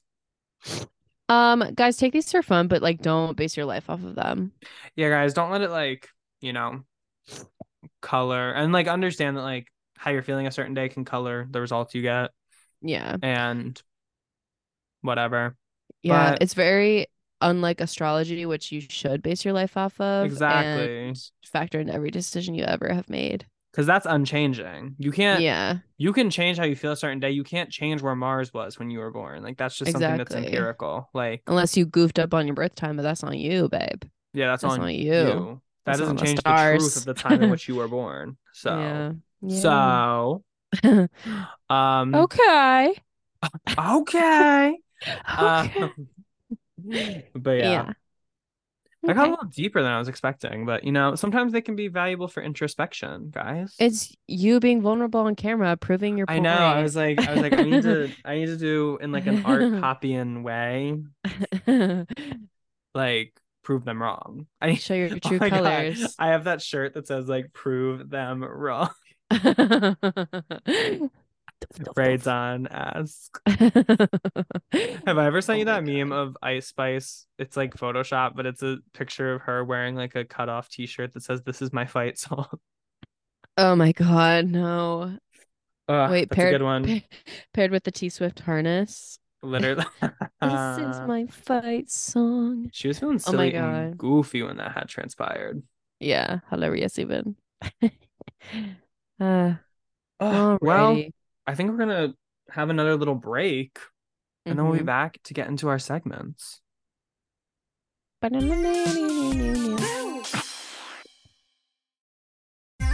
Guys, I'm scared. Ah, I'm scared. That was me bubbling to the surface and Quinn being really scared. All right, guys. the mermaid she damn is. exactly. Thank you. Um, so time for our weekly segments. Uh, before we say ta-ta. And guys, we have to thank you again because I know. we have been receiving comment corners, and that is a feat in and of and itself. mass. I know we haven't had to bully anyone in such a long time. It's like really refreshing. And see how good life can be when you do what you're asked. Exactly. Y'all heard me crying, mumbling, belly aching about the fact that oh I'm intimidating. Like I don't want to be that, but sometimes you guys push me to be that. exactly. But that hasn't been the case recently, and so for that we thank you. Yeah, we thank you. We thank you so hard. So we've got a lovely comment uh, via Gmail from our good friend, friend of the pod, guest, previous guest, Extraordinary. Lauren Taylor. Yeah. Mhm. Uh, Lauren. So Lauren pens to us, guys, hi. It's been so long Great way to start the email. Perfect intro. Guys, hi. Like guys, hi. already, I'm like, so she chose those set of words. How? exactly. No punctuation. So brave. Guys, hi. It's been so long since I've written into the pod. Don't worry, I'm all caught up. Just a crazy senior year. And that's actually what I'm writing in about. I need advice from my two favorite Pitt alum. Since I have only a month left of school, what is something you regret not doing before you graduated? After having a year to reflect, I thought your insight would be amazing. Peace, love, and jump scares, Lauren. Lauren, again, we thank you so much. Mhm. And it's a brave thing you're doing. Graduating. Oh my God. One of the hardest things you'll ever do. exactly. It's so And- difficult. And like, I don't know how to describe to people who I know who are graduating this year that like they haven't even hit the hardest part yet. It's going to be so like they bad, might guys. like they like you guys might think if you're graduating in May of 2023, you might think it's like, oh, how like it's gonna it's so close. I'm good. Like I've made it this far. The demons are coming. yeah. like- oh boy. The closer you get, kind of the harder it gets because you kind of give yourself that mindset of defeat because you're like, oh, I'm so close to the finish. But then when you actually like understand the whole of what you have to do before that, or at least this is how I experienced that. Mhm. And to me, I will never forget. I listened to Betty Who on Las Culturistas, and Betty Who dropped out of Berklee College of Music like five weeks before graduation or something, so she could pursue a record deal. And I remember Mhm. listening to that at like the beginning of like spring semester last year. I want to say, and being like, "Oh my god, how stupid! Who would drop out of college with five weeks left? Like, just finish it." Girl, two weeks. It was like I was even closer to the finish than Betty Who was, and I said, "Put a fork in Oh. me. I'm done." like I, who cares about this degree? I've done most. I've done all of it. Like. Yeah. Yeah. It gets tough. So, anyway. in that, in Uh-huh. the thick of it, I really recommend Lauren. I want to live vicariously through you. I want you to go crazy, like crazy. I want you to join the Catholic Club. I want you to like jump up in the middle of a lecture and like uh, start doing cartwheels on the floor. mhm. Like, I just want you to social experiment what would happen with your life if you gave no cares and you know you're never going to see these people in like a month. Literally. That's what I regret not doing. Oh, and Mm. also, if your mom offers you a ride back home for Easter and then to the Charli XCX concert, don't go. don't, don't take it. Just go. That's the trap Becca fell into. yeah. Don't go. Even yeah. if Quinn did have a level three sprain on his ankle and like was kind of the ankle that one does drive with as well. Is that true? That is true, Ellen. and is already like And is already a risk on the roadways is the thing. right, right, right. Right, Yeah. right, right. Um, so just don't don't do that. But that's it. Quinn, what is your Something guys? I guys, who else you're scared? Something I regret actually. Um, that used to be a practice of mine, but kind of it was kind of complicated by like the pandemic of it all. But something I used to do at the end of each academic year in like late middle school and all of high school is I would write thank you notes for all my teachers. Like I would write each of them like a thank you note That's um, cute. and like just give it to them at the end of the year and um my teachers were always very appreciative of it. And um it's something I always wanted to do in college and like I didn't quite know how to like scaffold it in because it's also like it probably should just honestly been like a semester thing but um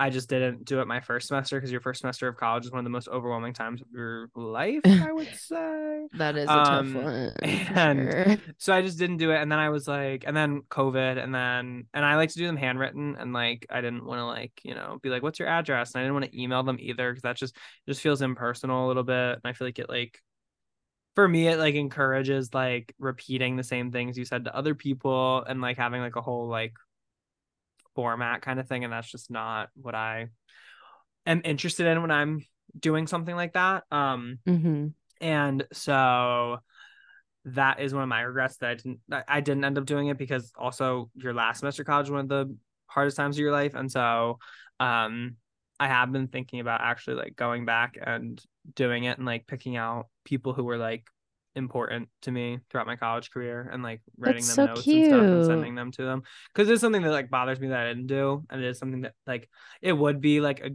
a little significant like thing but um I think it would also be really nice. And obviously like Aw. in like a not that I think about it this way, but like it's just like, you know, you never know when those people are gonna come back into your life and stuff. And so Mhm. showing your gratitude for them is nice. But yeah, that is Aw. yeah. That's so cute. Lauren, don't do the cartwheels. Do that. it sounds so like put on. Like it sounded so put on when I like I was thinking about it before I said it and I was like, this sounds so but it is it is generally something I genuinely something No, because as someone raised by an educator and having so many educators in my family, they do. Mm, tell. And being an educator myself, uh-huh. And being an educator myself. part time, part time. Um, Full time yeah, summer 2019. they're not getting um the recognition that they deserve usually. Mhm. So it's really nice that Quinn would do that, and Lauren's gonna do that now. So Yeah. that's really sweet. And you can also write handwritten notes to your favorite podcast hosts who help get you through, you know, a particularly turbulent time in your college career. It's so true, and I will give you my address to do that. Yeah. MPJ PO box. oh my god. Tease. Okay. Well, Lauren, with that, we bid you a great final season, a happy senior year. But I really Mhm. hope that in the, all of it, you just have fun, um, make some memories. Be you. Be authentic to yourself. Be your true self because we're never gonna be these people in this place again. Literally. Okay. Okay. Um, yeah. And so enjoy that. And we love you, Lauren. Thanks for Mhm. writing in. But we must move on to our next Yes. segment. so, of course, we're going to start off with our jump scares of the week. This is anything Quinn or I found upsetting, disturbing. Uh, Quinn used the word harrowing earlier. I think that's apt. So, Quinn, what was that for you this week slash today, right now? Yeah. Yeah, guys. Yeah. So me and my friend Corey throw back this thing. It might have did it start with you and me, Becca, where I was like, you cannot manifest negativity. Yeah, you say that, right? Well, I don't know if I say it because you said it, or I don't know if you say because I say it. I it the lines have been It's a real snake eating its own tail. It's in a Rob yeah, kind of moment right now. But yeah. When did the egg cross the road? Type of deal. I've been saying that for years at this point. Um, and so I was like, I was really racking my brain because I do like to prepare sometimes for this show, and I'm like, because sometimes with this thing, even though we do it every week, it's like sometimes I get caught flat-footed, like going into jump scares and manic pixie moments. So I'm like, let me try to help the listener and like think of my thing. And I was like, huh, I really don't Mhm. have anything that was like super scary. Like there was this one person I saw at a bar this weekend that I thought was attractive, and then boom, girlfriend, and I was like, uh. Yeah, boo. But it's like even that, it's like ugh, it's almost not. And so I had that thought today. And then Oh my what god. did I do but go to Starbucks? Oh god. A place where I've been frequenting a lot because I like to get out of the house when I'm doing like job like work, like little like tasks and stuff. Mhm. And so I was like, okay, let me get out of the house. Let me do a little something. And so I'm at the Starbucks and I did something that I knew I shouldn't. And that was order a mocha because I do enjoy a mocha, Mhm. but Starbucks phones it in so hard on a mocha. It's actually insane. Like too much chocolate, you say? I think that might be part of the problem. It just tastes like chocolate milk. Like it just like Yeah.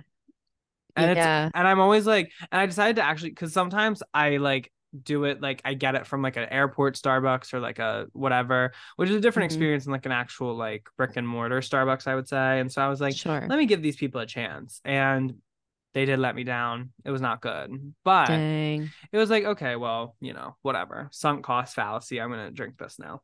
Sure.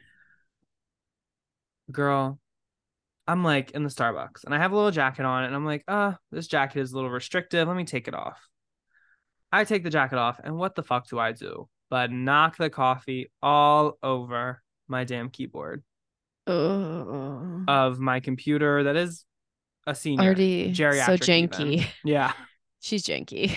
Living uh, and I described MPJ as living on a 2013 MacBook Pro in a dream last week because what happened to mm. us again last week, other than the fact that our fucking thing, our video didn't export properly. Right. Story of my damn life producing this podcast. Anyway.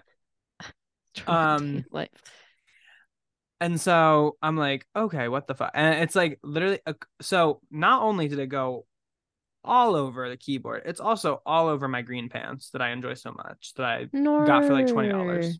Yeah, exactly. And so I'm like, it's like, it's like I'm like at a first aid, and it's all over the table, and so it's like I have like a book on the table that I'm reading, and so I'm like very protective of my books, and so I'm like, what the fuck? And so it's like triage, like it's like when you're a first responder. Like I was in the exact Yeah. same position as them. I was like, I was like, so what do we do first? And I'm like, okay, the laptop has to come first because it's being seeped into.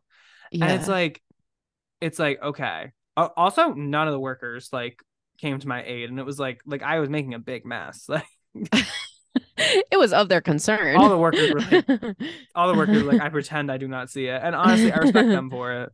Um, I would have to do the same. In their position, I, I, have to do I was same. like, I was like, I'm, I know Beck would do the same. Uh, and I do have a question for you about working at a Starbucks. But anyway, Sure. um, not right now. I'll finish the story first. But Okay. so it's all over my pants, and it's like so. Anyway, I'm like, okay, let me do the laptop first, and so I wipe off the laptop, and I'm like, oh, good. Oh, good. Literally looking at jobs, like I'm like doing what I'm supposed to do, and I still like get myself into trouble. Um, and then Mischievousness. it's literally all over my pants. Like all the chocolate sauce was somehow at the top of the fucking drink and like is just directly on my pants. And I'm like, Oh, I'm sure. Yeah. Well, and th- and so then I have to go to the bathroom and like fully douse my pants in like water from the sink and hand soap to try to treat the stains and stuff. Um, and I have to clean up the table because it's all like dripping on the floor now and creating this like big mess. And I and it's also like there are just other people in the Starbucks. And I'm like, this is when I'm experiencing ego death like in real time because people are fully seeing me like like a little stupid baby. Like I just spilled and now I have to like clean it all up. Um yeah. And so yeah, so guys, it wasn't long before my computer just started going crazy, going stupid. Like I would hit keys and nothing would happen. I would hit other keys and too much would happen. Oh. And my mouse wasn't working properly. Like I would click it and it would do one thing and I was like, "Oh no." And I have spilled water on this keyboard before of this very computer and I thought it was done at that point. This was when I was in high school. And then I just didn't use Oh. my computer for a month. And when I came back, it was like brand new. It was kind of crazy. Dry as a brick. But um there was significantly less liquid that time as compared to this time. Like it was like I did a pretty good job. Okay.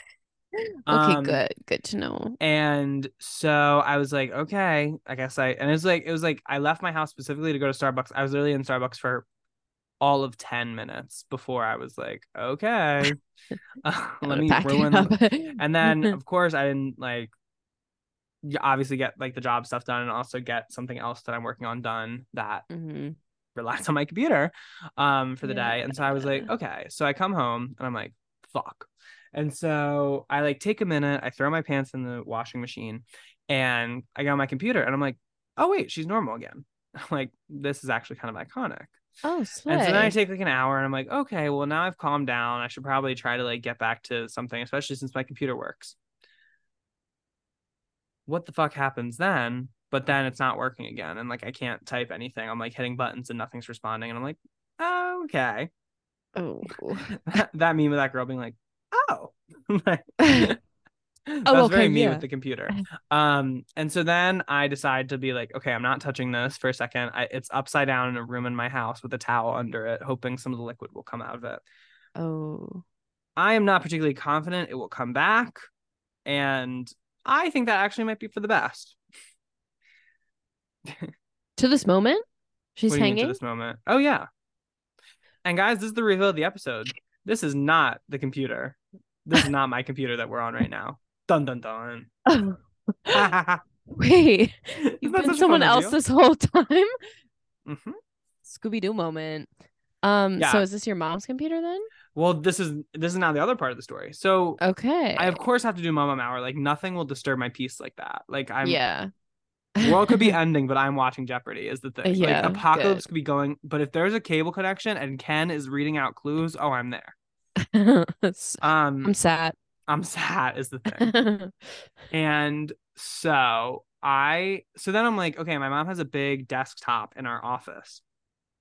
So I text her and I'm like, okay, what's the password to this? And she's like, um, it's this, but it was being weird before I left, just so you know. And I'm like, and then I go down and I like type on it. And I also remember my mom telling me a story of when she spilled something on her keyboard. Girl, she didn't even grade her number. Her keys are sticky. Like Ooh.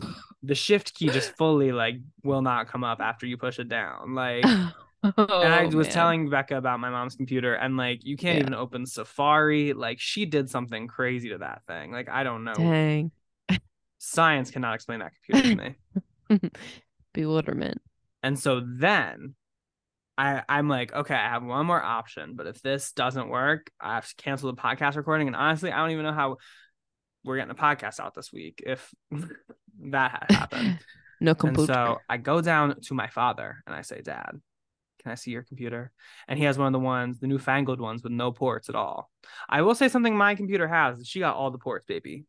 Okay, nice. USB and Apple- everything. Yeah, but Miss Apple Yeah. said actually y'all are gonna have to pay some money for all that now. Yeah. USB C. And yeah, I wasn't used to all that. okay. And so, and then I was like, and so I was like, okay, my dad is willing to lend me his computer. And then also I was like, well, do you have the things? They're like adapters.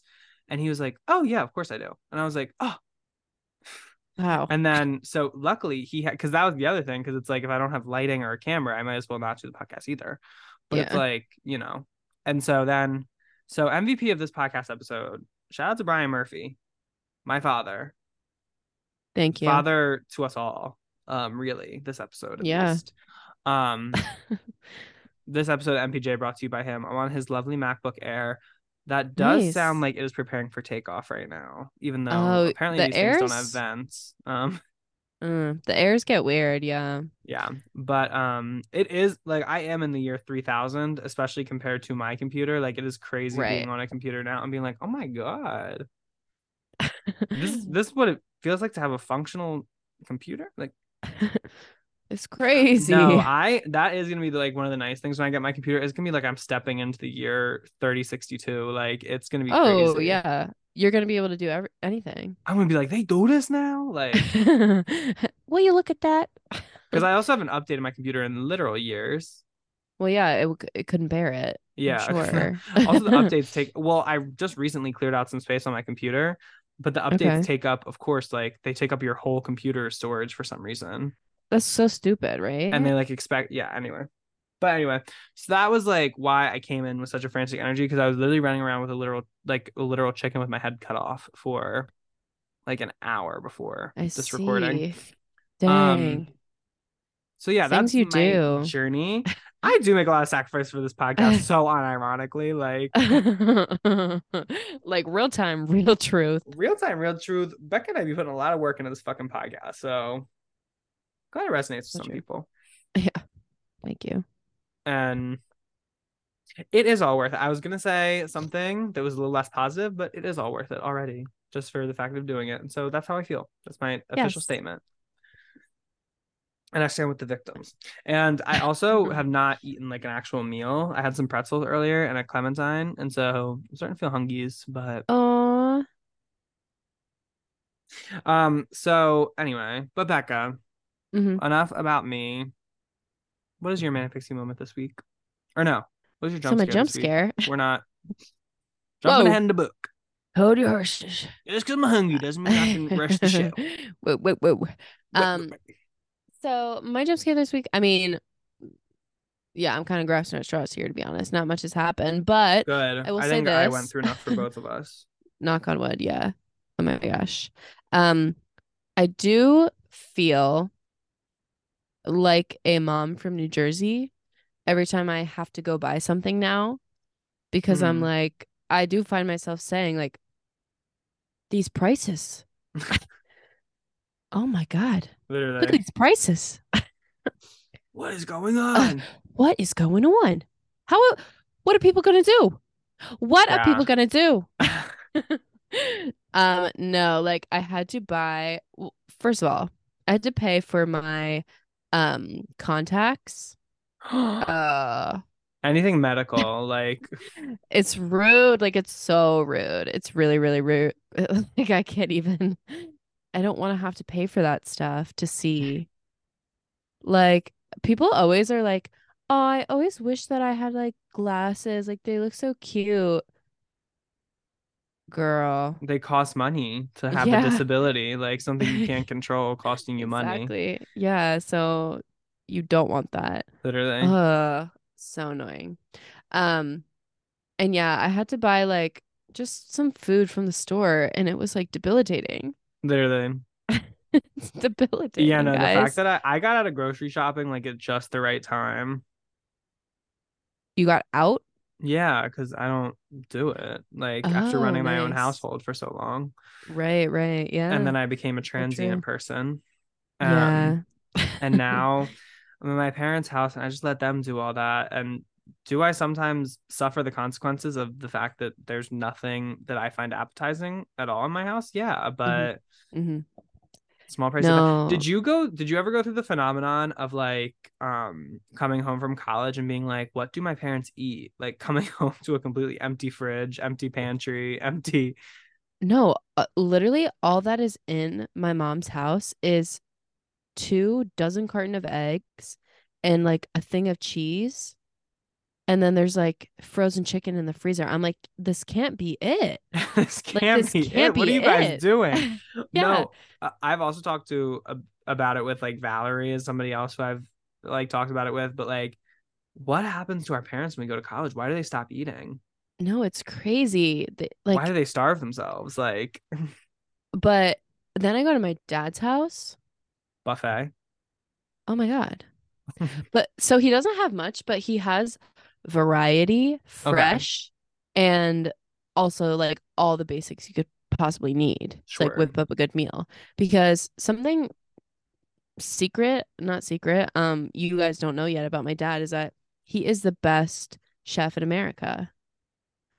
Wait, really? No, yeah, people always tell him to start a restaurant. He's a he grill doesn't- dad. He doesn't want to do it. he grills when he needs to, but he prefers to be in the galley, girl. Really? with the steamers on. Yeah, yeah, it's true. Um yeah, yeah. he has like his own recipes and everything, but he doesn't want to start a restaurant because it's too much work or whatever. I don't know. Mm. Anyway, and he's like 75. In this economy, JK, he's young. Becca's dad be Um, like, in this economy. in this economy.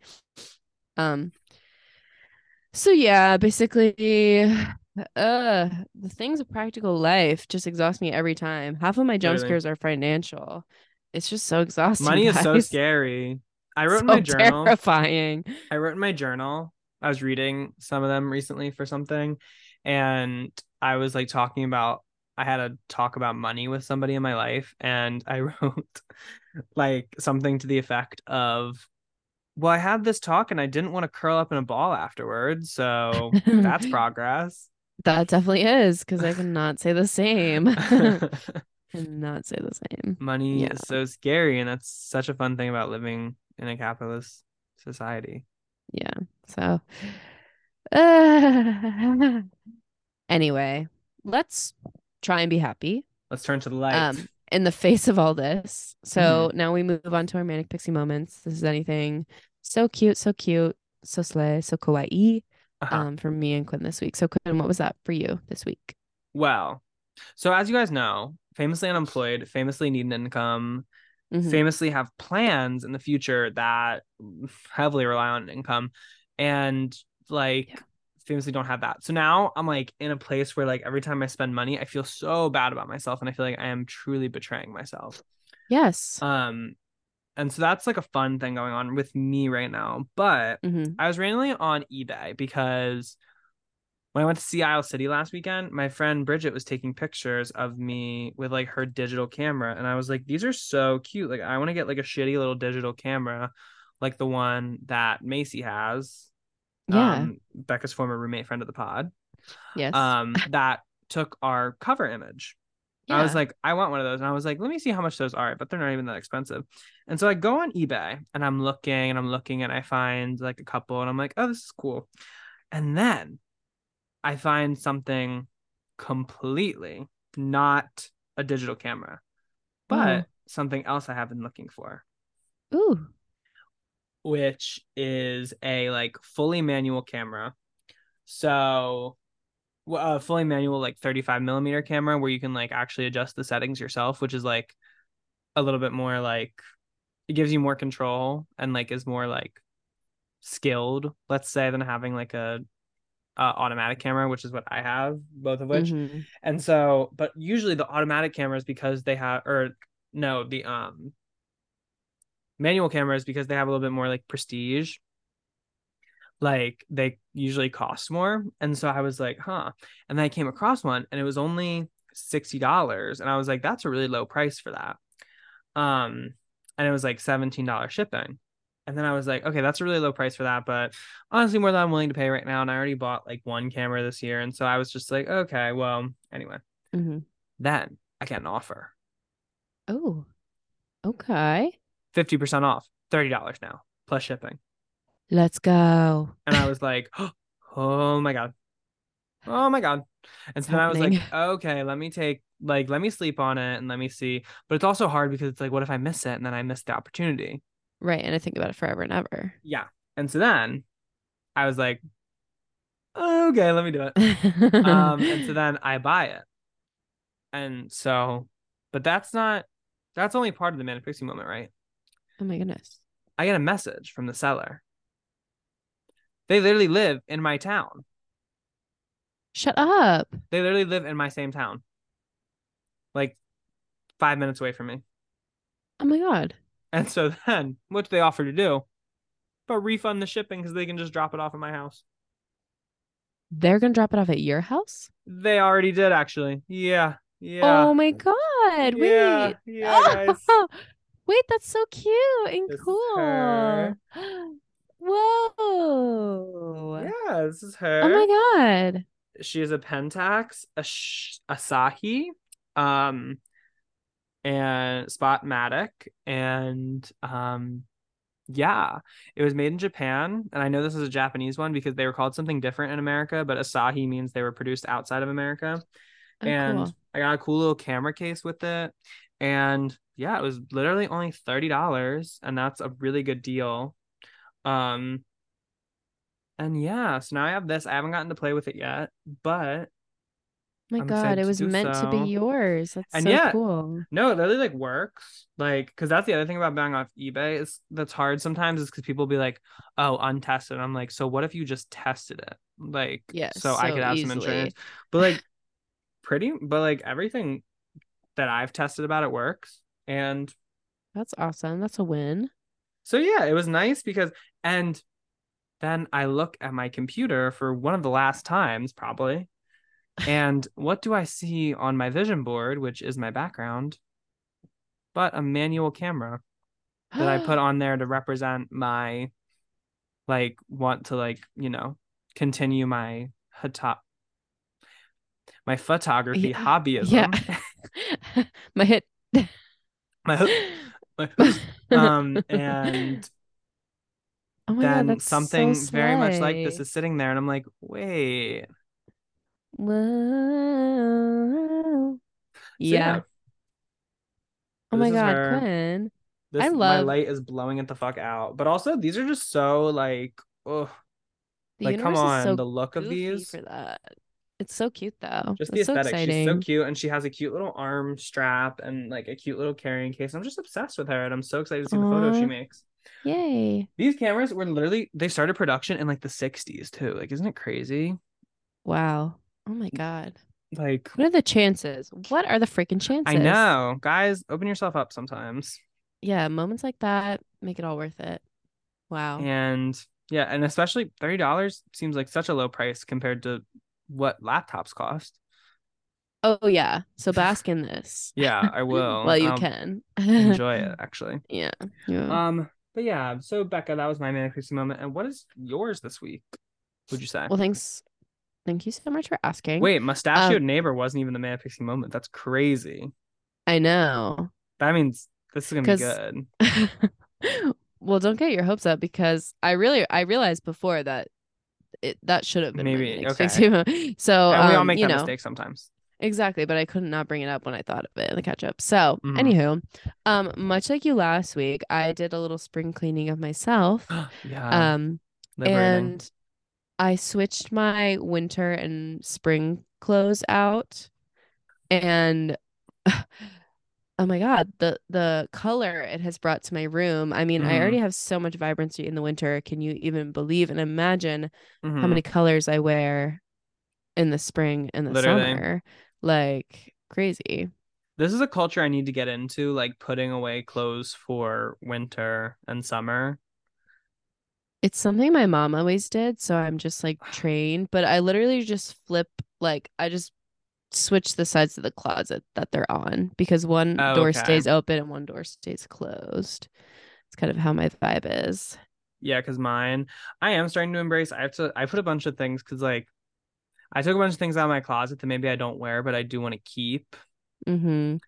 Like just some things need to be in storage because sometimes they're like special pieces or like I collect um like concert merchandise. Like I really like like having a piece Mhm. of like the concerts I've been to. And so like I usually buy like a t-shirt or something and I don't want to get like rid of those just because like I don't wear them a lot or like they don't Right. fit or something like that. And so, you know.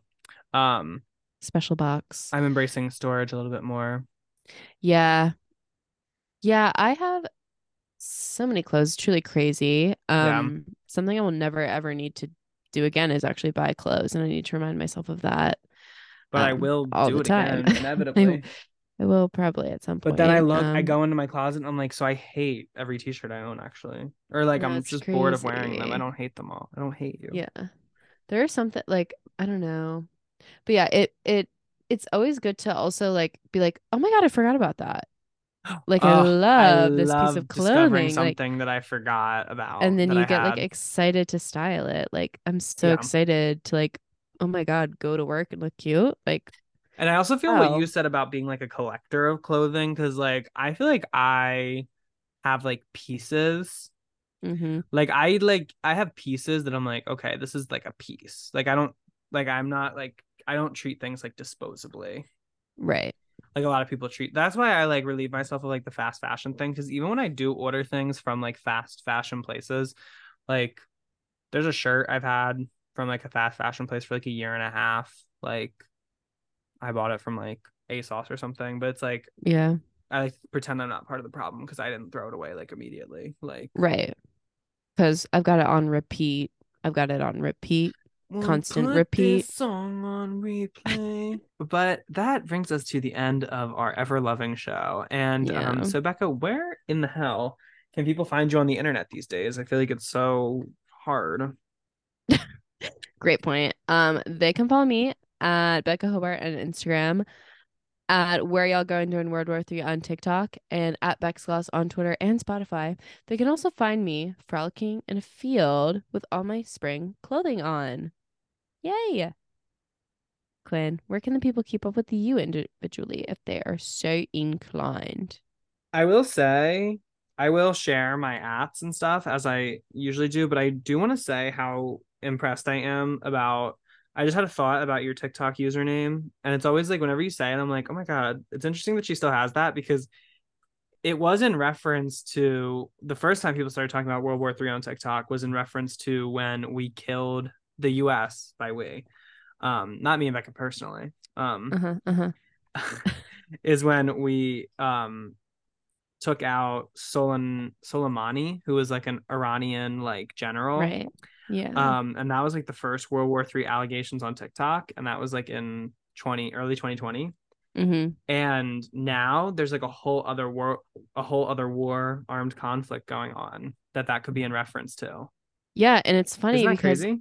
I actually I predecessed all of that and I actually in fact had to tweet in the beginning of 2020 guys I'm so sorry this has been my TikTok username and I'm clearing all allegations that I am sorry if I did manifest this I'm a Oh, master really? manifester um so if if it so happened if it was on me I do apologize Wait, so what's the story behind it being your TikTok username? I thought it was hilarious and I feel like it's impending Where you it's gonna happen. bound happen at some point. Yeah, There's there gonna be can't- two movies, not a third one. Exactly. Like it's always a trilogy. Babe. What franchise has stopped at two ever? Like what? Like yeah, I know it's how an the exercise of impulse history control, works. literally. Exactly. Yeah. Slaughterhouse. Along. Um, but you can find me at Mm. Quinn P Murphy on both Instagram and TikTok. And you can find me at Quinn P Murphy underscore on Twitter. Did you hear that only people who have Twitter Blue are going to show up in the For You section of the Twitter app soon? What the hell? Isn't That's that crazy? really stupid. That's really stupid. I mean, I guess I'm just going to look at the following again like I used to. Yeah, dang. But one more thing for my thumb to do. Ugh, Literally. so hard. anyway, Elon will ruin that fucking app if it's the last thing he does. Anyway. Literally. And you can also find me holding a funeral. a celebration of life even um a celebration of death more like because i'm like you know what like that was the one It's thing when I about was, damn time. when i felt like when i was like about to have like a freak out and when i was about to have a public freak out in starbucks Yeah. the one thing that kept me back was like okay you said you wanted a new laptop for at least a year and a half now so it's due time. so due it's okay you can you can stop kicking the can down the road like at some point in my life i was gonna have to forfeit money over to somebody to give me a new laptop like i wasn't gonna ride out the rest of my days with that Yeah. girl by my It's kind of it's kind of like when my iPhone 4 like was a little cracked and then it accidentally flew out the window and I like was forced to get a new one. Ah, yeah. wig The flew. minivan. yeah. Dark day. But it's like when i ultimately dropped my phone in the damn lake it was so it was so Quinn's phone at the bottom of the lake vibes. Oh my god, I forgot the lady lake has your phone. That's who's been texting me in the the late of night. monster oh that makes sense. Cause sometimes people are like oh my god why'd you send this to me and it's like a it's like a picture of like a dark kind of gelatinous thing and i'm like i didn't send that to you. right. um yeah. and becca where can people find the show if they're so inclined Well, they can follow at Manic Pixie Jump Scare on Instagram, Mhm, TikTok, mhm. And YouTube, where we post the podcast at length in video form if you want to watch our beautiful faces. And then you can also please email in at manicpixiejumpscare at gmail.com. I know we keep talking about how we have comment corners, but there can truly never be enough. literally Because ultimately this this podcast will go on mm, into the foreseeable future. yeah And uh, me and Quinn have already shined our bright psychic light upon so many years. So kind of seeming endless actually to us. i know Um no end in sight for this really so stock up while you can. Get those comments in. Um before we blow up and act like we don't know nobody. literally well i do listen to a podcast that celebrated its like 10 year anniversary recently wow, that's awesome. Yeah, and I've been listening to them for like isn't it crazy? We're getting to a point in life where like doesn't it like do you like think about life sometimes and you're like, "Oh my god, that was like like I've been listening to that podcast for like 8 or 9 years." That means That is crazy. And it's like I can't believe Oh. I've been doing anything that long. No, it is like I started watching YouTube in fifth grade. Like there are some girls like Yeah. I don't know. I'm so Lana Del Rey with the vloggers that got me through COVID. Connor Franta is 30, guys. Like what is going on with that? Oh my God. No, the other day I rewatched a bunch of like Tyler Oakley and like Mamrie Hart videos. Oh my god, that would be taking me back actually. I was tripping. I was tripping. Like if if I like, like watched like a coming out video, oh, watching Connor Franta coming out video, like do you remember coming home from 8th grade and being like, "Oh my god." This Well, He walked into the president of YouTube's office and said, I want to make history. And that's what this is. and that's what this is. And then everybody followed. All the girls. All the girls. and we're still waiting on Tyler Oakley's. Um, uh, you haven't spoken on it, so. he hasn't spoken. oh my God. Um, We're We're Quinn. and And we're we're Becca. And And thank, Thank you, you for for listening. listening. I am titanium. Make sure to like, leave a rating, and subscribe even, and maybe even leave a comment. Um, the likes really help me out, you guys. I can't describe how much the likes just help me out and promote my channel and help with the algorithm. It just seems like YouTube's against me sometimes. And if you really like the video, remember to restart after you've watched so you can not skip that six second ad. Literally. Literally. Manic Pixie Jump Scare is hosted by Quinn Murphy. And Becca Hobart. Executive produced by Quinn Murphy and Becca Hobart. Sound and video editing by Quinn Murphy. Social media management and highlights by Becca Hobart. And our theme song was written by Quinn Murphy, Becca Hobart, and Nandita Mahesh.